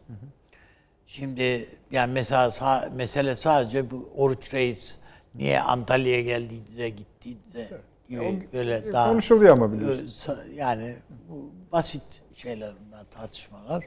Bu bizim medyamızda böyle şeyler çok böyle hoşa gider. Böyle şeyler. Muhalefetin de hoşuna gidiyor anlaşılan. Belki de Ankara'nın bir tek şeyi yani bunu Türkiye Yunan Başbakanı'ndan öğrenmemeliydi bu tür şeyler. Değil mi? Yani Türkiye eğer bir karar almışsa ve şu ya da bu sebeple yani teknik sebepler var, ilmi sebepler var. Kaç uzun zamandır zaten araştırma yapıyor gemi. Yani bunun eksiği var, gediği var, bakımı var, şusu var, busu var. Yani onun için bundan zaman zaman karaya dönmekten e, daha doğal bir şey olmaz yani. Şeyde. Yani bu tür açıklamaları bizim daha erken kendi halkımıza yapmamız icap eder. O tarafını bırakalım bir yana. Onun çok önemli olduğunu düşünmüyorum açıkçası. Yani belki o tür ihmaller vardır. Ama Ankara şey Yunanistan'ı masaya itti. Açıkçası yani. Yani Yunanistan'ın elinde işte olumlu bir şey olsun ben görüşmelere hazırım diyordu. Buyur al işte Oruç Reis Antalya'ya geldi. Olumlu bir şey mi? O evet olumlu bir şey. Sen istediğin kadar ondan sonra Navtex de şunu de bunu de filan. Onu adam nasıl okumak istiyorsa öyle okuyor. İstediği gibi de okusun zaten yani. Önemli olan masaya gelsin. Ama ilk defa adaların silahlandırma, silahlardan arındırılması meselesi Yunanistan'la masaya gelmiş olacak. Burada bunlar önemli mi? Yani bu görüşmeler, Yunanistan'la yapacağımız görüşmeler bir sonuç çıkar mı? Hayır, ne önemlidir ne de bir sonuç çıkar. Böyle bir şey asla mümkün değil yani. Ne bunu Yunanistan yapabilir ne Türkiye buradan bir şey bekler. Yani dosyalar, şunlar bunlar karşılıklı verilir, alınır, bu filan. Ama Avrupa Birliği rahatlar. Fransa tedirgin. Halbuki adam bütün şeyi hır çıksın diye yaptı. Yani olmaması Fransa'yı çok rahatsız eder. Ediyor da zaten.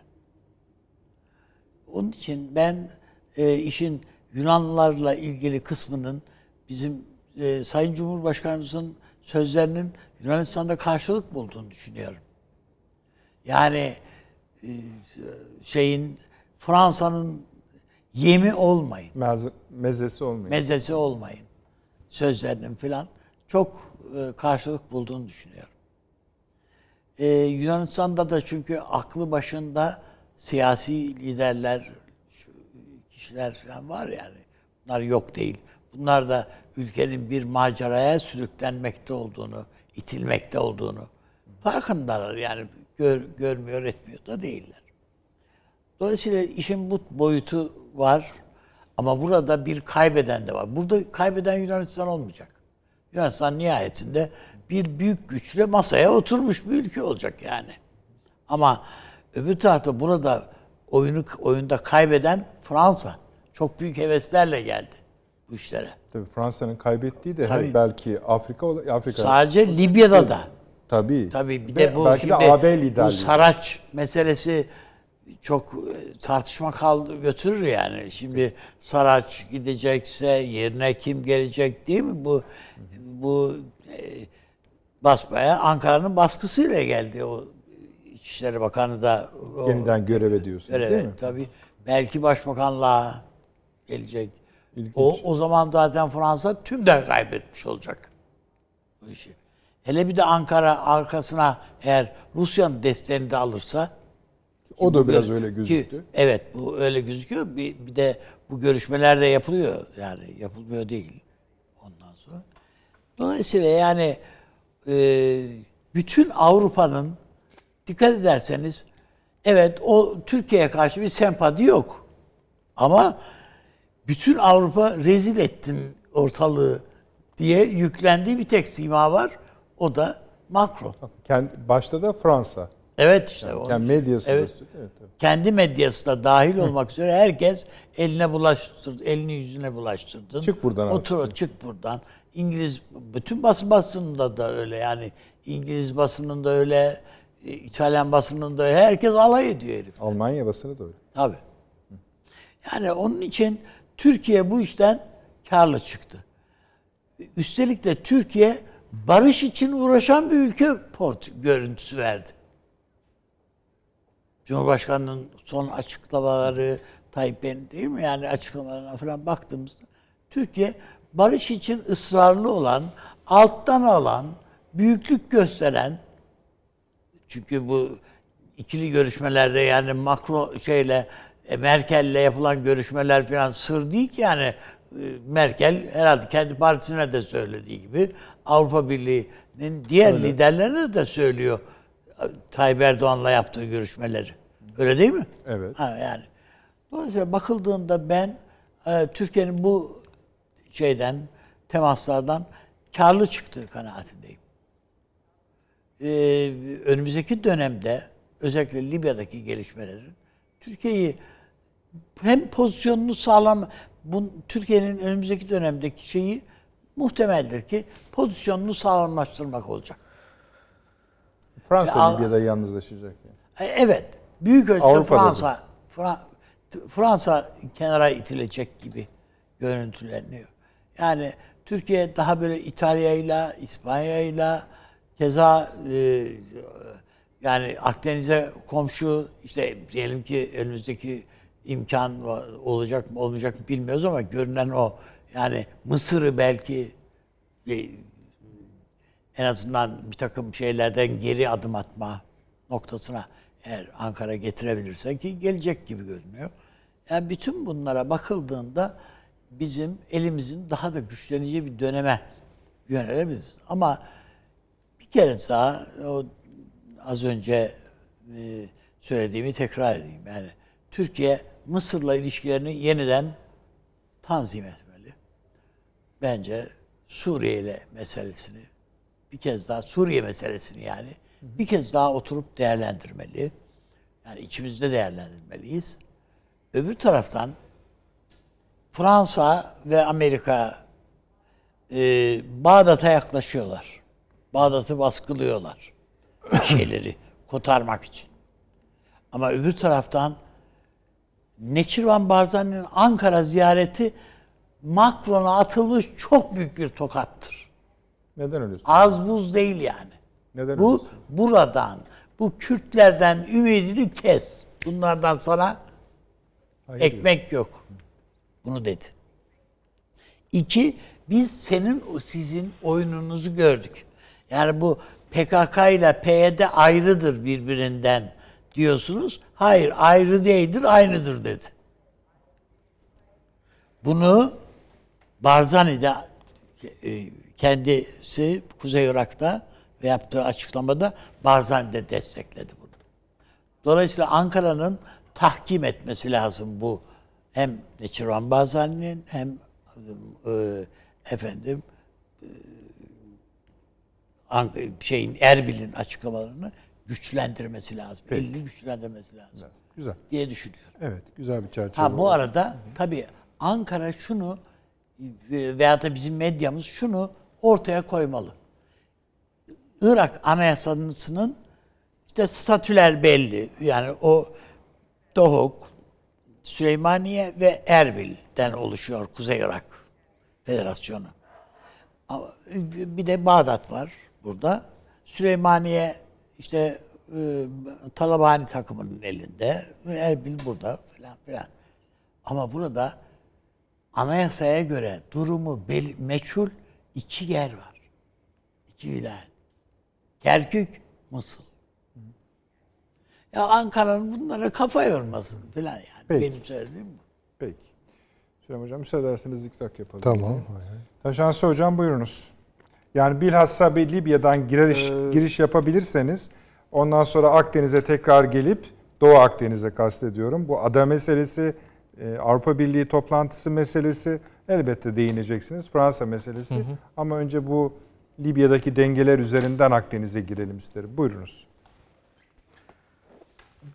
Yani şimdi şöyle aslında hepsi birbiriyle bağlantılı. Belki e, sizin Tabii. söylediğiniz sırayı kaçırabilirim Nedret Bey kusuruma bakmayın peşinden söyleyeyim. Hayır şunun için tamam Ee, içine siz şimdi serbest akış Türkiye'de bir- konuşun ama şöyle yapalım. Libya konusunda Avni Bey'in bahis ettiği bir takım Buyurun.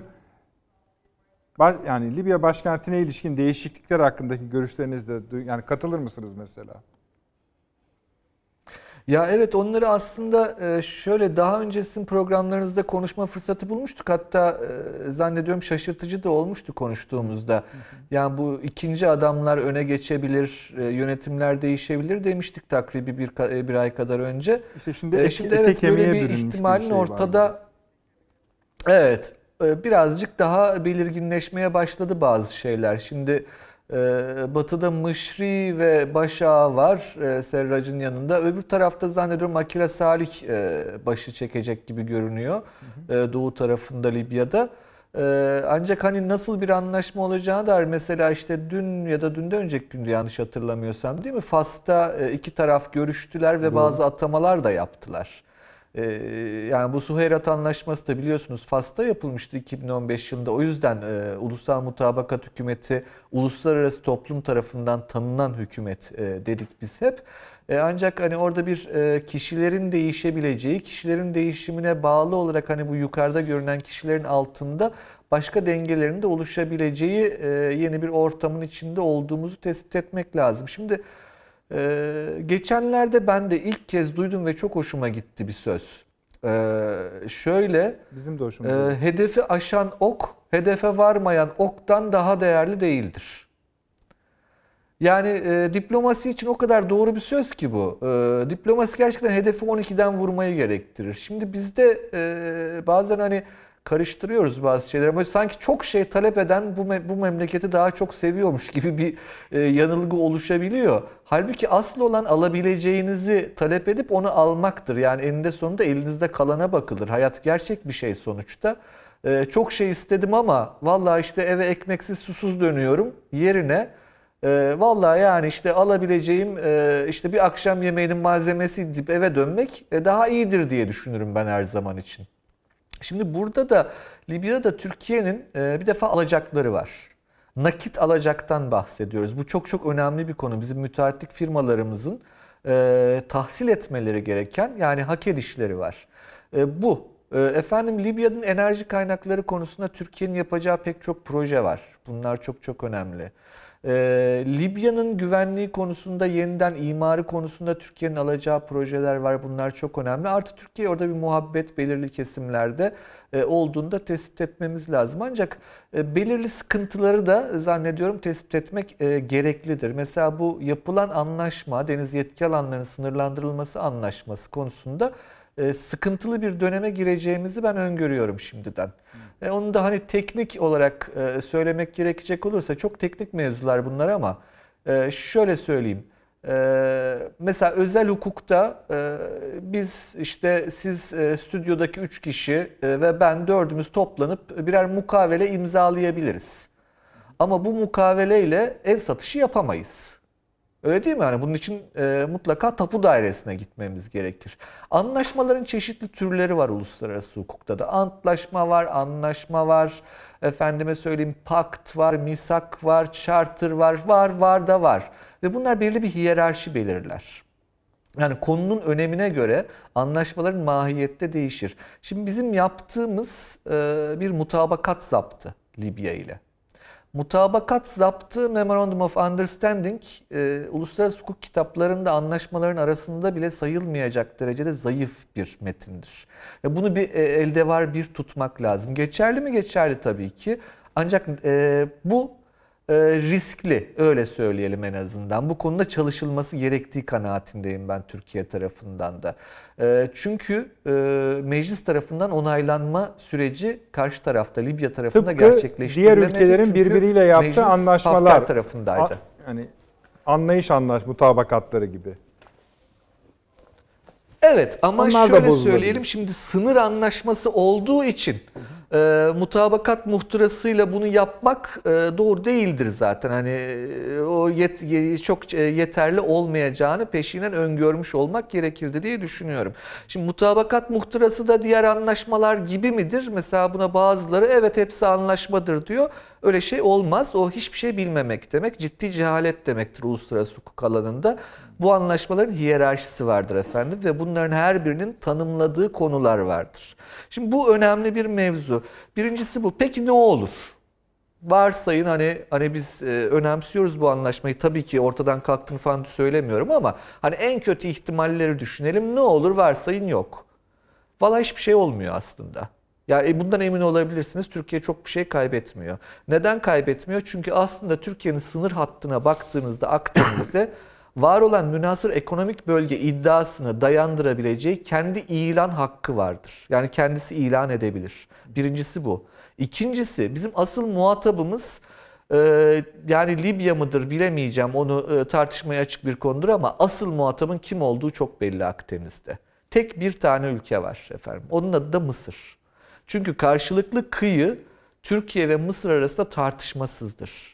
Dolayısıyla oradaki hat zaten bizim e, her türlü işimizi görecektir.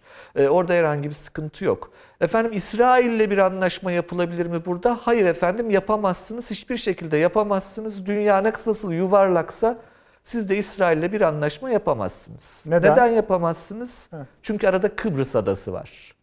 Kıbrıs adası Ku- Kuzey Kıbrıs Türk Cumhuriyeti bağımsız olsa veyahut uluslararası toplumun istediği gibi bir anlaşmaya varılsa orası bir federasyon olsa hiç fark etmez. Her iki durumda da ada devleti olduğu için kendisine ait alanı vardır. Dolayısıyla sadece kara sularıyla sınırlandıramazsınız. O alan arada olduğu müddetçe de İsrail ile Türkiye arasında bir hat yoktur. Lübnan'la Türkiye arasında da bir hat yoktur. Sadece Suriye ile Türkiye arasında yan hat vardır. Gerisi bizim Bakın bu da işte Türkiye'nin büyük kazanımıdır. 2011 yılında yaptığımız anlaşmayla alakalıdır. Biz 2011 yılında Türkiye Cumhuriyeti Devleti ve Kuzey Kıbrıs Türk Cumhuriyeti Devleti bir anlaşma yaptık. Ve orada deniz yetki alanlarını belirledik. Dolayısıyla bundan sonra yapılabilecek iki tane anlaşma var. Bir tanesi Mısır, öbürü Suriye. Yunanistan'ı saymıyorum şu an e, oraya geleceğimiz için. Tabii. Yunanistan'ın da e, bu konuda e, gerçekten ipe sapa gelmez iddiaları var. Nedir efendim? Bir ada devletinin evet alanı vardır ama sizin ada uzantınız, Taşansı hatta hocam. sizin kıta sahanlığınız üzerinde yer alan bir adanın hesabı yapılmaz. Taşan Evet. Bir, bir virgül atmış olalım olur mu? Ben kesmek istemiyorum ama şimdi buraya kadar Buyurun. söylediklerinizin Tabii bir, tabii tabii ki. bir, bir hani bir ne diyorsun? Yani değişik bir şey söylüyorsunuz. Ee, tabii şimdi bu çok teknik bir konu. Ama farklı bir şey söylüyor. Evet yani arkasını mutlaka dolduracak bir birikimle Bir bağ. söylüyor. Evet. Yani çünkü biraz da şeye muhalif. E, e, Cihat Yağcı Paşa'nın haritasına muhalif Yani bir izleyicilerimizden özel dikkat istiyoruz bu bölüm için Evet. efendim. Çünkü e, ben e, şeyin haritasına baktım. E, Cihat Yağcı Paşa'nın Evet, öyle. e, haritasında İsrail'le pekala mümkün, Lübnan'la pekala mümkün, Suriye'yle haydi haydi, Mısır'la haydi haydi. Şimdi onu tabii ben e, şeyin açıklamasını beklerim öğrenmek için. Yani Tabii, tabii. bu benim çok özel bilgi Tabii. alanım değil. E, herhalde Yağcı Paşa'nın veya amiralimizin e, de, haritasına itiraz ediyorsunuz Taşansı Hocam. Yani çok incelediğimi söyleyemeyeceğim o haritayı ama e, şöyle söyleyeyim. E, yani çok kısmen görebildiğim kadarıyla e, biraz önce söylediğim gibi hedefi aşan ok e, mevzusu galiba birazcık. E, Şö- ama şöyle hedefi söyleyebilir miyiz belli. hocam? bir E, saniye ancak- Taşansı hocam. Taşans hocam şöyle söyleyebilir miyiz? Buyurun. Bir takım varsayımları var paşanın o haritayı tanzim ederken. Doğru. Yani Lübnan meselesi ona Pek bir- çoğu da doğru keza- varsayımlar. e, ve keza Kuzey Kıbrıs Türk Cumhuriyeti'nin sanki yani sanki değil öyle yani bizden bir gibi yani onu da işin içine e, bizim yanımızda katarak yapılmış gibi geldi. Ge- Yani öyle bir varsayımdan hareket ediyoruz. Peki aslında Çok Ee, zannediyorum öyle değil üstadım. Değildir. Ee, Çok çünkü Karpaz'da enklav yapmaktan bahsediyor e, Sayın Amiral. E, ancak Karpaz'da enklav yapma hakkı yoktur çünkü orası ada devleti. Yani ada devletinin de bir devlet eğer bir ada üzerindeyse aynen ana kara gibi hakları vardır. Bu e, yani ben e, çok iyi niyetine eminim. E, madem Yunanlar bu kadar aşırı taleplerle geliyor o zaman biz de hadi bakalım bizim de maksimalimiz bu olsun gibi bir talep ama dediğim gibi diplomaside bunlar çok işe yarayan şeyler değildir. Meşru ve doğru olanı ortaya koymak gerekir. E, ve meşru ve doğru olanı ortaya koyduğunuzda da Karpaz'da enklav yapamazsınız. Kıbrıs'la yaptığınız anlaşmayla zaten belirli deniz yetki alanlarını Kıbrıs'a tanımışsınız ve doğru olan budur. E, Dolayısıyla Lübnan ve İs- e, Lübnan ve İsrail ile Türkiye arasında herhangi bir hat çekilme imkanı ortada kalmamaktadır. Ancak Mısır'la bunun yapılması evet elzemdir, doğrudur. Yapılabilir, yapılması da Lübnan faydalı şimdi- olacaktır. E peki Libya ile yapılmasa ne olurdu? E çok bir şeyi değiştirmediği sahalardan belli diye düşünüyorum. Lübnan ne olabilir? Lübnan ne oluyor? Lübnan ile ilgili bir şey söylemek ister misiniz? Nasıl? Lübnan yani anlaşmayı söylüyorsun. E, Evet, Lübnan'la da aynı şey efendim. Arada Kıbrıs olduğu olduğu için şey- tabii o da ölüyor. Arada Kıbrıs olduğu için yani o Kıbrıs orada var. Biz onu yok sayamayız.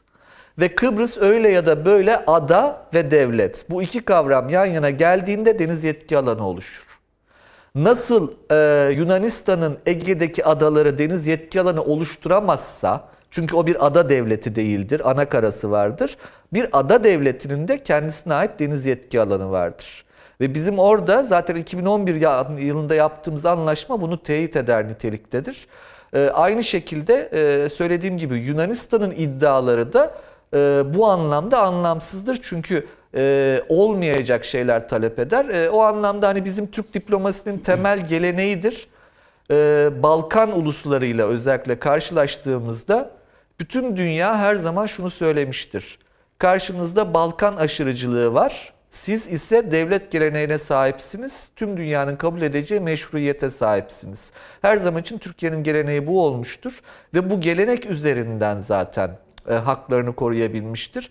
E, dediğim gibi ben iyi niyetinden kimsenin şüphem yok ancak aşırı söylemlerle daha fazla şey kazanırız düşüncesi e, yani öyle bir pazarlık düşüncesi diplomaside karşılığı olan bir şey değildir. Var olan meşru argümanlarınızı da müphemleştirmek durumunda kalır böyle bir şey. E, Dolayısıyla kendi meşruiyetinize zarar verme gibi bir risk içerir. E, O anlamda Türk diplomasisinin bu anlamdaki, bu alandaki Cumhuriyet kurulduğundan beri devam eden gelenekleriyle fazla oynamamak, hariciyenin bu konudaki son derece kusursuz çalışan memurlarından fikir almak zannediyorum her zaman için daha önemli, e, daha doğru kararlar alınmasını sağlayacaktır diye düşünüyorum. Peki. Ee, Avrupa Birliği kısmına da geleceğiz. Süleyman Hocam siz yani şey konuşuruz esasında. Ama nihayetinde Taşansı Hoca da kabul ediyor ki Mısır'la ve Suriye'yle biz bu işleri biraz daha farklı bir Tabii, tabii, zeminde. Kesinlikle, evet. Doğru. Doğru. Buyurun. Kesinlikle. Ya, Aşağıya da girebilirsiniz. Avrupa Birliği meselesine de girebilirsiniz. Yani Yani Avrupa o bir- toplantı Ha, vesilesiyle demek yani ben zaten bu toplantıdan Türkiye'nin aleyhine çıkabilecek ağır bir netice beklemiyorum. Bunu Sayın da- Çavuşoğlu öyle demedi biliyorsunuz. Yani ben de beklemiyorum ama bunlar belli olmaz dedi. Ee, Yani tabii canım yani şimdi kimse e, kehanet e, e, gösterisinde bulunamaz herhalde bu konularda ama e, aklın e, işaret ettiği bir şey var. E, Avrupa Birliği ile Türkiye arasındaki ilişkileri Fransa'ya bırakmazlar. Şuraya kadar e, akıl odasında efendim hakikaten ilginç cümleler kuruldu. Meselelere ele alış biçimimize ilişkin e, ben her zaman severim biliyorsunuz. İnşallah siz de öyle seviyorsunuzdur. Değişik açılar yaratmayı. Bir ara verelim, dinlenelim. Siz de dinlenin efendim. Sonra aynı konu üzerinden biraz daha yürüyeceğiz. Bir dakika reklam arası. Haberin sosyal medyası gzt.com sizi çok farklı bir okuyucu deneyimine davet ediyor. Merak ettiğiniz sorular yanıt buluyor, henüz duymadığınız şaşırtıcı konularsa karşınıza geliyor. Yorumlarınıza editörler cevap veriyor, arkadaşlarınızla paylaşmak isteyeceğiniz eğlenceli içerikler hazırlanıyor. Sizler için kamera karşısına geçiliyor ve olaylar sıkmadan ve anlaşılır şekilde anlatılıyor. Özel infografikler, videoların yanı sıra burada sayamayacağımız sayıda farklı dergiler. Şimdi telefon ekranınızı daha da anlamlandırmak için sizi davet ediyoruz. GZT uygulamasına iOS ve Android marketlerden kolaylıkla erişebilir, pişman olmazsınız. Mutlaka indirin. Reklam arası sona erdi. Döndük efendim akıl odası devam ediyor. Heyecanlı yerde kalmıştık. Heyecanlı yeri sürdürmeye gayret edelim.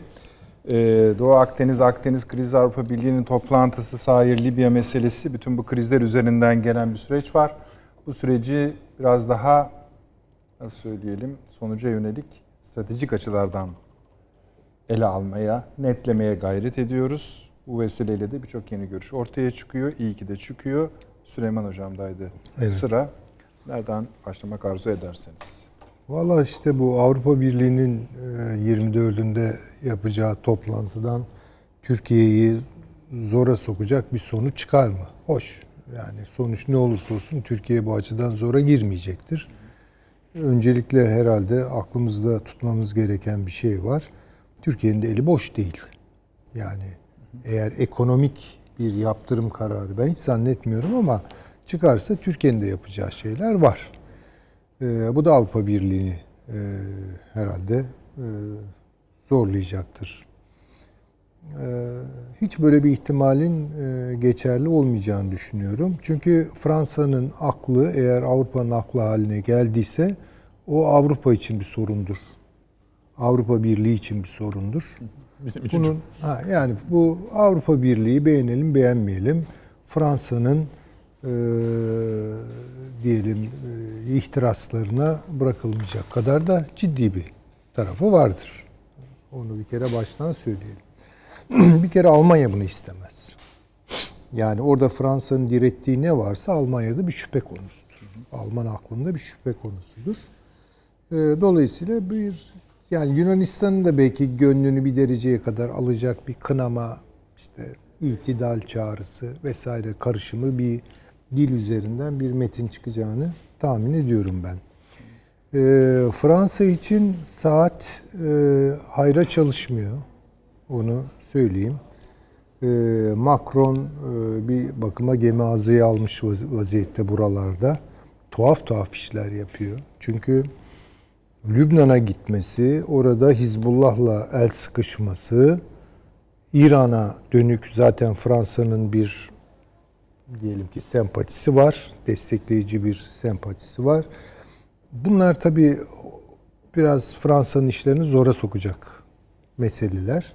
Her ne kadar İsrail'e ya bu Hizbullah'ı bana bırak ben hallederim dese İsrail bu sözün arkasında herhalde e, bir şeyler arayacaktır kendisine göre. En azından bu sözü e, sözü verene teslim etmeyecektir. Yani o biraz bence bulanık işler yapıyor yani. Onu söyleyebilirim. Son tahlilde tabii bu işte Biden gelmiş gibi yapılan işler. Yani sanki Biden iktidar olmuş. İşte geçen hafta konuştuk. Ee, yepyeni bir e, dünya şekillenmesi olacak. Yepyeni bir iş bölümü olacak. Ee, ve Fransa bunun içerisinde at oynatıyor gibi düşünülebilir. Böyle bir şey e, söz konusu değil. Onu söyleyebilirim. Fransa e, kaybediyor. Fransa'nın derdi ne? Şimdi oradan bir kere bir bakalım. Fransa'nın derdi Doğu Akdeniz'de niye var? Doğu Akdeniz'in yüzü su hürmetine değil, esas olarak Afrika'nın yüzü su hürmetine, Libya'nın yüzü su hürmetine, oradaki varlıklarının, oradaki ayrıcalıklarının devamı üzerinden yürüttüğü bir siyaset. Arka planda başka şeyler de var. Bir anti-NATO çizgi üzerinde Fransa'yı e, askeri bir güç olarak da parlatacak bir projenin peşinde koşuyor. Bu da ne kadar mümkün olabilir onu bilemiyorum. Şimdi şöyle koymak lazım. Her bir gücün, aktörün Doğu Akdeniz'de boy gösterme sahiki bir başkasıyla örtüşmüyor. Veya örtüşse bile başka bir noktada ayrışıyor. Ee, mesela İtalya Yani niye ilgili? kümeler var ama ortak kümeler yok. diyor. Yok işte yani evet ortak kümeler yok. Yani İtalya'nın meselesi nedir? Evet en iyi. Evet bir petrol paylaşımı vesaire ama daha çok ve daha aktüel olarak göç dalgası. Yani bunun için Libya ile ilgilenir. Ve önceliği işte Libya'nın istikrarı vesaire gibi bir şeylerdir. Ee, aynı e, tablo içerisinde Fransa'yı ve Almanya'yı da e, eleştirir. Çünkü bu meselede onu yalnız bırakmaktadırlar. Hatta daha ileri gider İtalyan e, Dışişleri Bakanı siz Afrika'nın kanını emiyorsunuz, siz sömürgecilik yapıyorsunuz diye Fransa'yı suçlayabilir yani. Demek istediğim bu kadar basit değil. Hani Avrupa Birliği deyip çıkmayalım işin içinden. İspanya meselesi çok farklı. İspanya'nın da tabii esas öncelikli meselesi göç meselesi. Yasa dışı göç meselesi. Ee, Dolayısıyla Fransa'nın meseleleriyle bunların meseleleri örtüşmüyor en başta. Ee, Rusya niye var orada diye bakarsınız. E, Rusya'nın bir tek e, bence e, kuvvetli e, sahiki, orada bulunma sahiki kendi e, hidrokarbon varlıklarının Avrupa'da tekel olmasını sürdürmek. Dolayısıyla buraya iş yaptırmamak. Yani yani bu petrol sevkiyatını durdurmak. Şimdi mesela diyelim ki Libya'da petrol bölgelerine Wagner geldi yerleşti değil mi? Ne yapıyor? Yani çalıştırıyor mu orayı? Hayır, çalıştırmıyor. Çalıştırmıyor.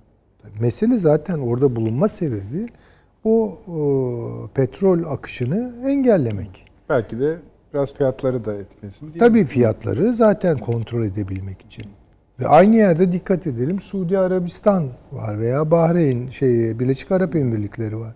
E aynı dava. Yani baktılar ki dünyada talep düşüyor. Talep düştüğü için petrol fiyatları daha da düşüyor. E Onu belli bir düzeyde tutabilmek için arzı daraltmalısınız yani. Arzda kendi payınızı arttırmalısınız. Hakikaten bakıyorsunuz dünyada böyle çeşitli petrol zengini. Venezuela petrol denizinin üstünde e, yok çalışmıyor ama. Yani Libya aynı şekilde çalışmıyor. Irak aynı şekilde yarı bile değil kapasite olarak çalışmıyor. E, İran'ı da önemli ölçüde e, şey yaptılar. E, düşürdüler e, payını. Yani baktığınız zaman işte biz olalım, diğerleri olmasın meselesidir. Yani şimdi ne alakası var Fransa'nın e, sahikleriyle bunun arasında? Ya Amerika Birleşik Devletleri'nde bakışı budur. Yani o da mümkün mertebe yani Doğu Akdeniz'de kesin hakimiyet istiyor. O kesin hakimiyetin içinde de Avrupa Birliği'ni istemiyor. Ya Fransa'yı da istemiyor. Bu çok açık. Fransa'nın da böyle bir handikapı var. Avrupa Birliği'nde tabii bahsettiğim Trump'ın Amerika'sı. Yani dolayısıyla Avrupa Birliği'ni dışlayarak değil mi? Yani tamamen benim ve İsrail'in kontrolünde bir Akdeniz olsun istiyor. E burada mesela işine yarayan ne kontrolü sağlamak için o hangi aletse onu ön plana çıkarıyor. Şimdi dolayısıyla böyle hani Türkiye çok yalnız kalıyor Doğu Akdeniz'de falan. Buna aldanmamak lazım. Çok farklı e, koalisyon imkanları doğuyor. Kombinasyonlar doğuyor. Bunu da herhalde Türkiye değerlendirecektir. Ama benim esas dikkatimi çeken e, siz de bunu e, önemsediğinizi e, gösterdiniz. İngiltere çıkıyor sahneye. Yani bu çok çok önemli bir şey. Esas bence Türkiye'nin canını yakacak gelişmeler biraz orada. Şimdi Avrupa Birliği'nden çıkmış bir İngiltere var. Daha Akdeniz deyince kapıda İngiltere, Cebeli Tarık. Ortaya geliyorsunuz Malta, gene İngiltere Birlikte çıkıyor. yalnız bir tatbikat İşte gibi onu yaptık. onu arz Onu edeceğim. söyle. Evet. ve Kıbrıs. Ve de Fransa orada üst peşinde. Yani şimdi İngiltere bunlara karşı böyle hiç sesini çıkartmıyor. Bence e, ağırlığını yavaş yavaş e, ortaya koyuyor ve Türkiye'den yana koyuyor. Canını yakacak dediniz de Avni Bey. Ha, canını onu- yakacak şu. Hı hı. Şimdi Amerika'nın planını düşündüğümüz zaman Amerika Birleşik Devletleri Akdeniz'deki hakimiyette ne İngiltere'yi istiyor ne Avrupa Birliği'ni istiyor. Yani Ne de Fransa'yı istiyor. Bu çok açık. Tabii bunun e, hesaplaşmasını bugünden yarına tamamlama gibi bir dert yok ama gidişata bakacak olursak yani Amerika'nın daha fazla ağırlığını koyması bunlara rağmen olacaktır. Şu anda koymuyorsa işte bu iç e, siyasal gelişmeleri, seçimdir vesaire. Ama bunlar bittikten sonra mesela Trump seçilirse eğer Doğu Akdeniz'de daha fazla ağırlık koyacak. Ve bu büyük ölçüde ortaksız yani Amerika ve İsrail'in dışında ortak kabul etmeyen bir yaklaşım olacak. Yani bakalım o zaman Fransa'nın sesi nereye kadar çıkacak, ne kadar çıkacak? Almanya ne İngiltere, diyecek bu işe? İngiltere sahneye çık- Ha. çıkıyor çünkü Ve çıktı. yani Doğu Akdeniz'deki en büyük askeri gücü sahip olan ülke. Evet. Şu anda yani iki tane askeri üssü var bilmem ne var. İşte işin ilginç tarafı Fransa bu kadar başrol oynarken burada birden hiç beklenmedik bir şey oluyor. Ee, büyük e, Britanya'nın Birleşik Krallığı'nın en güçlü gemilerinden bir tanesi yani. Ben geçen bir haber okudum onunla ilgili. Galiba onu yapan e, mühendislik firmaya kraliçe nişan falan veriyor yani. Böyle bir özel önemi var o geminin. Ve bizim bir gemimizle birlikte işte ortak bir Evet, manevra, yani. Hatta Bu- ben bir günde bekledim ki hani acaba ertesi günde Yunanlılarla mı yaparlar falan diye Yok, yapmadılar. Yok hayır Yapmazlar. yapmaz. Yapmazlar bakın. Yani onu yapmazlar. Şimdi bu Türkiye ile böyle bir adım attıysa bunu devam ettirecek diyemem ama bu ihtimali birilerinin önüne koyuyor demektir. En azından bunun hesap bir hesabını bir fotoğraf var ortada. Fotoğraf var. söylenemez. Ya, ya şunu diyor İngiltere açıkça burada bir şeyler olacaksa beni atlayamazsın. Bunu kime söyleyebilir? Bunu Evet. bence Amerika Birleşik Devletleri'ne söylüyor. Bunu biraz da Neden İsrail'e Ruslar söylüyor. olmasın? Ha, Rusların bakın yani Ruslar bence o kadar Doğu Akdeniz'de hani son sözü söyleme noktasında değiller. Yani Ru- Rusların Doğu Akdeniz'de bir tutunma meselesi var. Bunu bir kere garanti altına almak istiyorlar. Ama esas olarak yani onları ilgilendiren şey Avrupa-Rusya ilişkileri ve Rusya-Çin ilişkileri. Oralara bakıyorlar onlar. Bunun ötesinde hani bunu bir nasıl söyleyeyim yani böyle kalp kalpgah olarak Doğu Akdeniz'i görmeleri çok tuhaf olur. Karadeniz'i görür de yani Akdeniz'e geldiği zaman biraz başka şeyler orada rol oynuyor. Akdeniz'de racon kesecek tabiriyle Ha, ülke Rusya değil. Değildir bence. Bence de değildir. Bir yere kadardır yani. Bir yere kadardır. Ama bugüne kadar çok sahnede değil mi? İşte Suriye'de görüyoruz, bilmem e, Libya'da görüyoruz. Bir Afrika açılımı var. Bu da önemli Rusya açısından. Bunu isteyebilir. Belki Doğu Akdeniz'i bu manada önemseyebilir ama bu biraz daha geleceğe dönük bir şey yani. Biraz ne kadar hayata geçebilir, ne kadar ne şekilde geçebilir? O biraz ütopya e, meselesi yani veya biraz belki e, fütürolojik e, tahlil gerektiren bir mesele. Ama şu an aktüel olarak Doğu Akdeniz'in petrol varlığı veya işte o, o Libya'sıyla bilmem işte e, Suriye'siyle şusu busu buradaki e, kaynakların mevcut kaynakların çalışmaması ile ilgili bir şey. Eğer bunlar çalıştırılacaksa acaba kendi şirketlerin buradan pay alabilir mi meselesi de var tabii buna eklemlenebilecek. E, ama onun için kritik olan şu an tabii Beyaz Rusya meselesi. Onun için kritik olan şey Karadeniz'deki muhtemel gelişmeler, Balkanlar ayağı bunun.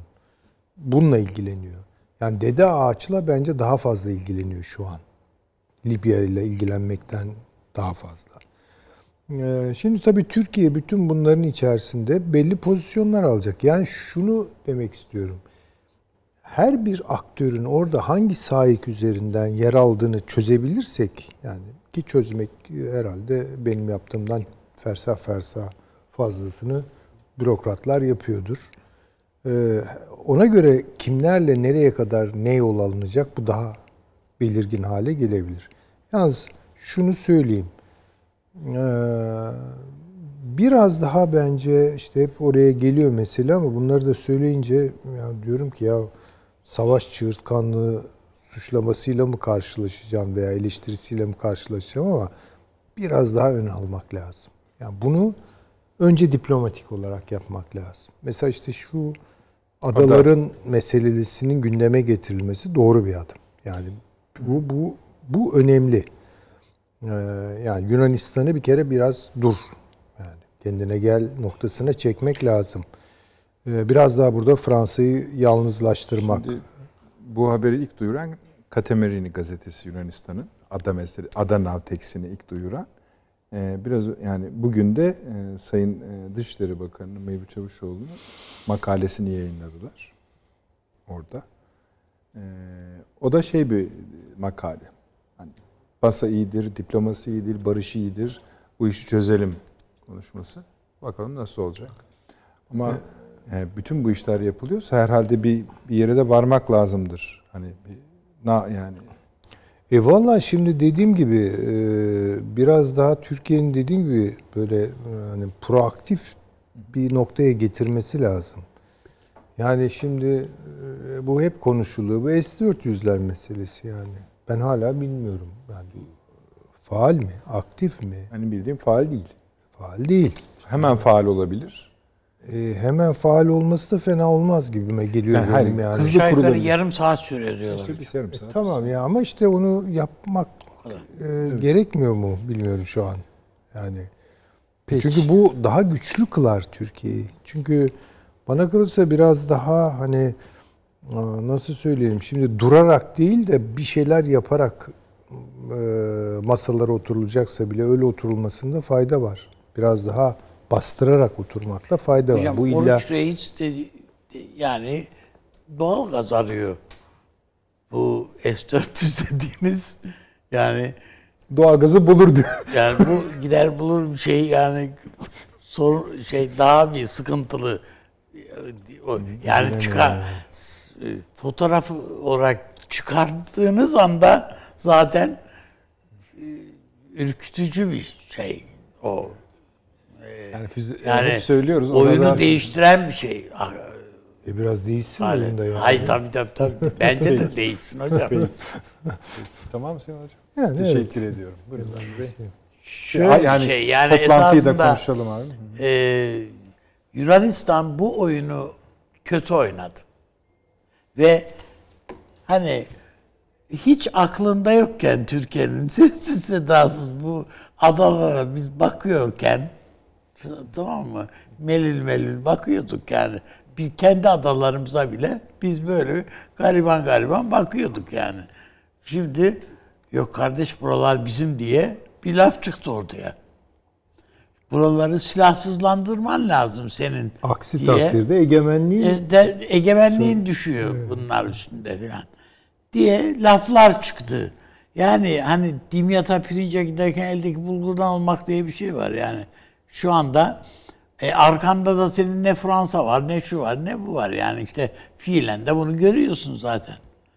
E, Yunanistan iç muhalefeti bile bunu söylüyor. Yani e, en sonunda da Mitsotakis'in dönüp dolaşıp geldiği yer Türkiye ile müzakere, görüşmelere hazırız.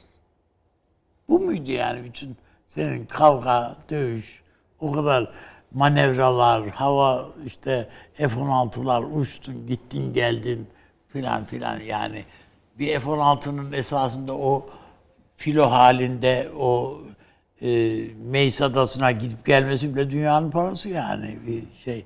Yani bunlar onun için ben Yunanistan'ın durumu kötü.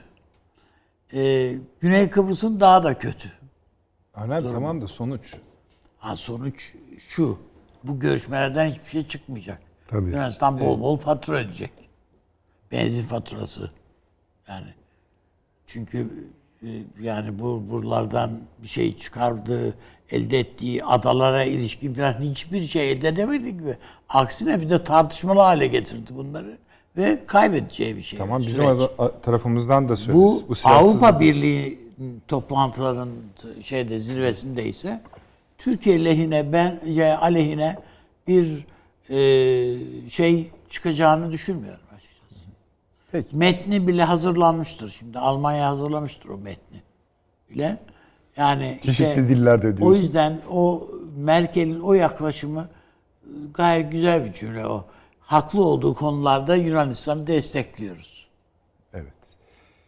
Ama Yunanistan haksız dedi. Bu işin sonunda adalar silahsızlandırılacak mı? Hayır. As- asker de çekilir. Yani asker de çekilir. Yunanistan olduğu yerde tutar orayı.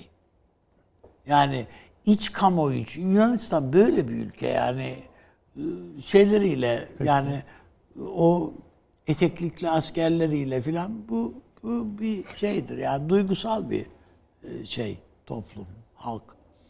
Yani enteresan Peki. siesta milleti işte onun için yani sonuçta e, Türkiye ile savaşmayı istemiyor. Savaşamayacağını da biliyor. Bunun da farkında. Ne yapılabilir ki yani? Peki biz bir tavır ortaya koyduk ve bunu yükselttik de. Evet. Yani bu sonuca e, okey razı mıyız? E razıyız yani.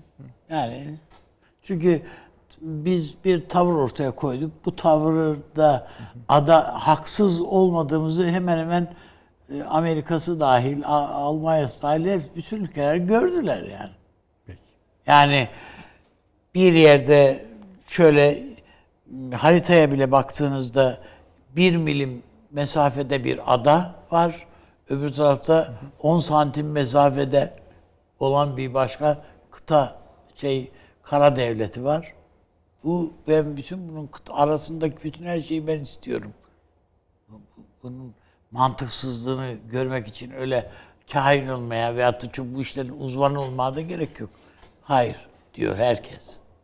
Ve Yunanistan o yüzden e, meseleyi Meis üzerinden görmekle zaten son derece büyük bir yanlışın içerisine girdi. Türkiye o Meis'in arkasına bütün Ege adalarını taktı şu anda. Hepsi tartışılıyor.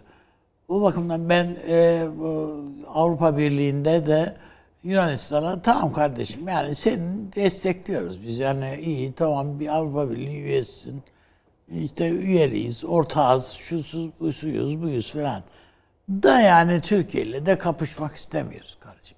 Diyecekler. Peki. Taşansı Hocam buyurunuz.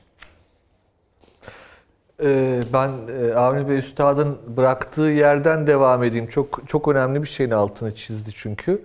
Ee, tüm dünya Türkiye'nin haklılığını gördü.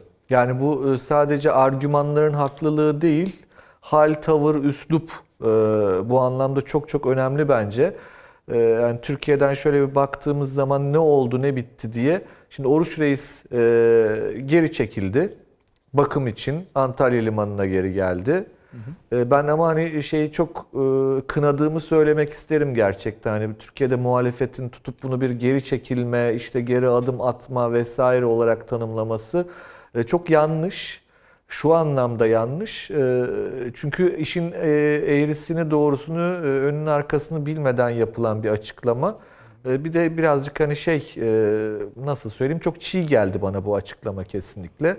Ee, ha, şeyin de dediği doğrudur Avni Bey'in üstadın. Hani Türkiye daha iyi e, açıklamalar yapabilirdi kısmen ama çok da hani e, büyük bir eleştiri konusu mudur? E, ondan çok emin değilim işin açıkçası.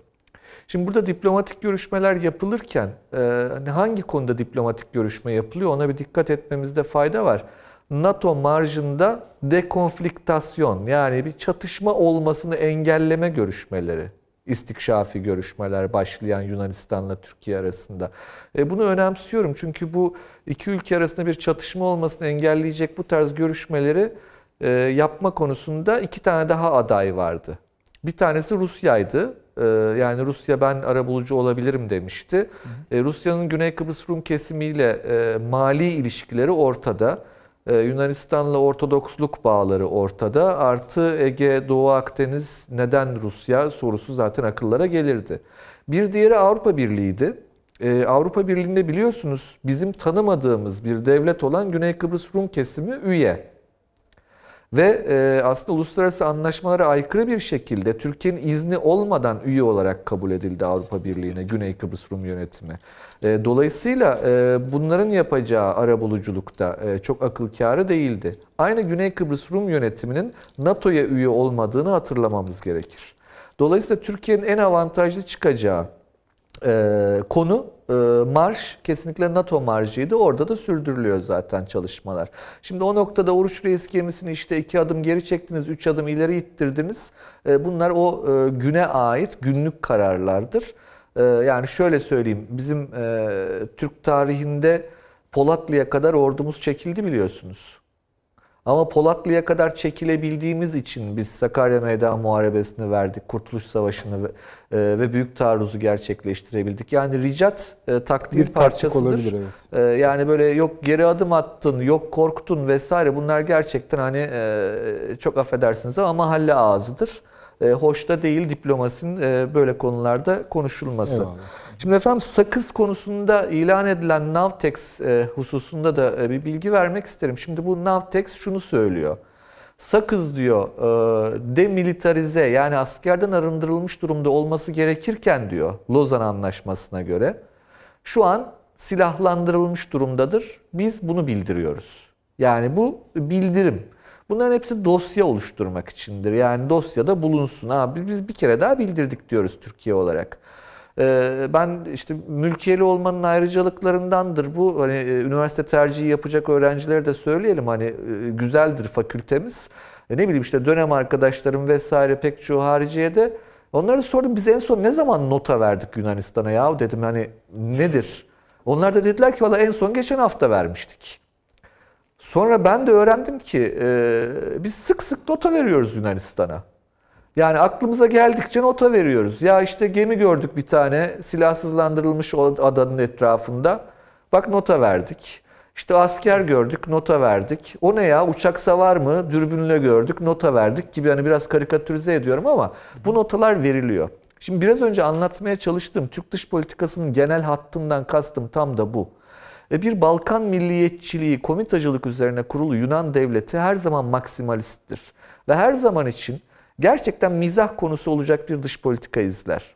Türkiye'nin büyüklüğü ise yani bu vatanda, bu ana vatanda, mavi vatan gibi çok önemli bir kavram da dahil olmak üzere e, devletiyle mücehhez ve e, burada var olan bir milletten bahsediyoruz. O devlet aklıyla beraber var olan bir devletten bahsediyoruz. Dolayısıyla o imparatorluk demiş ya Avrupa Birliği'nin yetkilisi. Haksız değildir. O imparatorluk aklı, o devlet aklıdır aslında. O Hegel'in anlattığı devlettir işte. Bu coğrafyada burada var sadece. Yani bu millette, Türk milletinde var. Ee, Dolayısıyla o devlet aklının sürekliliği de biraz e, sükunet gerektirir. E, muhataplarınızın e, nasıl söyleyelim gayrimedeni tavırlarına uymamayı gerektirir. E, bu her zaman da kazandırır. E, bunu söylemek isterim. Kazandırır ne kazandırır diye baktığımızda e, mesela e, Avrupa AB ile ilişkiler konusunda bu ayın 24'ündeki toplantıda o kadar Türkiye'nin meşru talepleri var ki, meşru argümanları var ki Ege'ye dair. Biz şunu söylüyoruz. Çok teknik e, detay olacak ama bunları söylemek isterim. Ortay hat çizilir Ege'de. Yani uluslararası hukuka göre böyledir. Ortadan geçen bir hattan bahsediyoruz iki kıyı arasında. Ters tarafta kalan adaların deniz yetki alanı bulunamaz. Çok meşrudur. Dolayısıyla Meis'in herhangi bir deniz yetki alanı olamaz. Aynı şekilde bunların askersizleştirilmiş olması gerekir. Benim ileride ilan edeceğim e, münhasır ekonomik bölge konusunda da Meis'i hesaba katamazsınız. Ya da Meis gibi Anadolu kıyısına yakın olan Yunan adalarını hesaba katamazsınız. Bakın bu çok meşru bir argüman. Herkesin kabul edebileceği bir argüman. Bir diğeri, Lozan'da kayıt altına alınmış askersizleştirilmiş adalardan bahsediyoruz. Siz buna imza atmışsınız. Biliyor musunuz Yunan tarafının buna cevaben ortaya atabildiği tek bir tane tez var. Uluslararası hukukta rebus sixtantibus denir. Yani koşulların köklü değişimi. Koşullar köklü değişmiş olabilir diyor. Biz de sadece kahkaha atıyoruz. Şu anlamda kahkaha atıyoruz. İki ülkede NATO üyesi. Ne çatışma riski, hangi koşullar değişti diyoruz ve bakın bu yine çok meşru bir cevap. Dolayısıyla bizim bu meşru pozisyonumuz ve meşru argümanlarımızla devam edip ee, onun dışında renklendirme girişimlerinde fazla bulunmamamız Türk dış politikası açısından e, hayırlara vesile olacaktır Taşansı diye hocam. düşünüyorum. AB'nin toplantısına geldiğimizde e, son bitireyim arzu ederseniz AB toplantısıyla. Yok bitirmeyin. Ee, orada, yani siz e, yine geçen hafta konuşun fırsatı Hocam da Buyurun. bu adalarda bir şey söyleyelim. Yani şimdi söyledikleriniz yani Lütfen. bizim imparatorluk mirasımız, devlet geleneği hepsi baş göz üstüne. Yalnız asker orada duruyor 1790 metrede. Ha diyorsanız ki bunun zamanı zemini Doğru, var. çok Eyvallah haklısınız. bekleyelim. Tamam. Yani gazeteci olarak da bunu Kesinlikle söyleyelim. efendim şöyle. E, Çok haklısınız, kesinlikle haklısınız. Can sıkıcıdır. E, bu vakadır. Evet orada duruyor. Hatta e, bakın öyle bir şey oldu ki mesela biz çok kızdık haklı olarak. Yunan Cumhurbaşkanı'nın 4 tane F-16 eşliğinde helikopterle Meis'e gelişine. Ya dedik ne ayıp bir şey yani. Ama kime yaradı bu? Türkiye'ye yaradı. Uluslararası ortamda bizim elimizde şimdi fotoğraflar var. Yunan Cumhurbaşkanı gerginlik anında Meis'e yani askerden arındırılmış bir adaya F-16'lar eşliğinde geliyor. Şimdi kim çatışma istiyor, kim barış istiyor? Mesela bugün e, Sayın e, Dışişleri Bakanı'nın e, Yunan basınında yayınlanan makalesi de bu anlamda çok önemlidir. Yani barış tarafında durmak, meşru tarafta durmak Türkiye'ye her zaman kazandırmıştır. Bu, bu, büyük devlet tavrıdır. Peki. E, doğrusunu söylemek gerekir. Hani ben kimseyi e, gerçekten tahkir etmek istemiyorum ancak e, Balkanlarda ne yazık ki böyle bir büyük devlet geleneği yok. E, Dolayısıyla e, biz büyük devlet tavrımızı gösteriyoruz. Efendim AB'ye gelince son e, şunu söylemek Kısaca istiyorum. Çok olur? parçalı bir yapıdan bahsediyoruz. Bir Avrupa, tabii bir Avrupa aklı yok. Avrupa aklı olmadığı gibi e, ulusal çıkarlar çok çok farklı. Herkesin baktığı yer farklı. E, geçen hafta söyleme fırsatı bulmuştum. Raskolnikov demiştim Macron için. E, yani var olduğunu ispat etmeye çalışan bir e, müzmin romantik. E, biliyorsunuz Dostoyevski bütün romanlarında takma soyadı ad- adları kullanır. Yani üretir. Raskolnik de e, Rusça'da ayıran, bölen demek. E, O dini ayrım, dini e, dinin bölünmesi, Ortodoks dininin bölünmesiyle alakalıdır Rusya'da. E, ne yazık ki Macron e, NATO'yu böleceği düşüncesiyle yola çıktı ama zannediyorum bu gidişle Avrupa Birliği içinde de yarılmalara sebep olacak. E, Dolayısıyla Avrupa Birliği içerisinde de çok ciddi tepkilerle karşılaşacağı kanaatindeyim ben Macron'un. E, Buradan önemli bir sonuç çıkar mı? Hiç hiç zannetmiyorum. Türkiye meşru tavrıyla zaten buradan Türkiye karşıtı bir tavrın çıkmasının önünü almış durumda gibi görünüyor. E, Bugün itibariyle e, bunu söylemiş olayım efendim. Peki efendim çok teşekkür ediyoruz. Ee, Arnem çok sağ olunuz. Sağ olun. Evet, de Ama bu akşam ediyoruz. konuşulan bütün konuların e, belli ki saat saat ama ta Avrupa Birliği toplantısının o sonuç bir yani size göre yazılmış olan Evet. ne ya bildirgesi çıkana kadar yine Garanti almak için Merkel yazmıştır onu. peki Alman sağlamcılığı. Tabii, tabii efendime söyle Fransızcasını da yazmıştır o yani vermiştir önüne. Oraya kadar bu devam edecek ama belli ki ondan sonra da devam edecek. Biz de konuşmaya gayret edeceğiz efendim. Saat 02'de tekrarımız var. Yarın öğleden sonra akşam saatlerine doğru YouTube'dan tekrar izleyebilirsiniz. Ee, yine sosyal medyadan gelen aile mesaj geldiğini eksik olmayınız. Onları tekrar okuyacağız, bakacağız, göreceğiz emin olabilirsiniz efendim. Ee, Perşembe akşamı inşallah saat 21'de huzurlarınızda olmaya gayret edeceğiz. İyi geceler.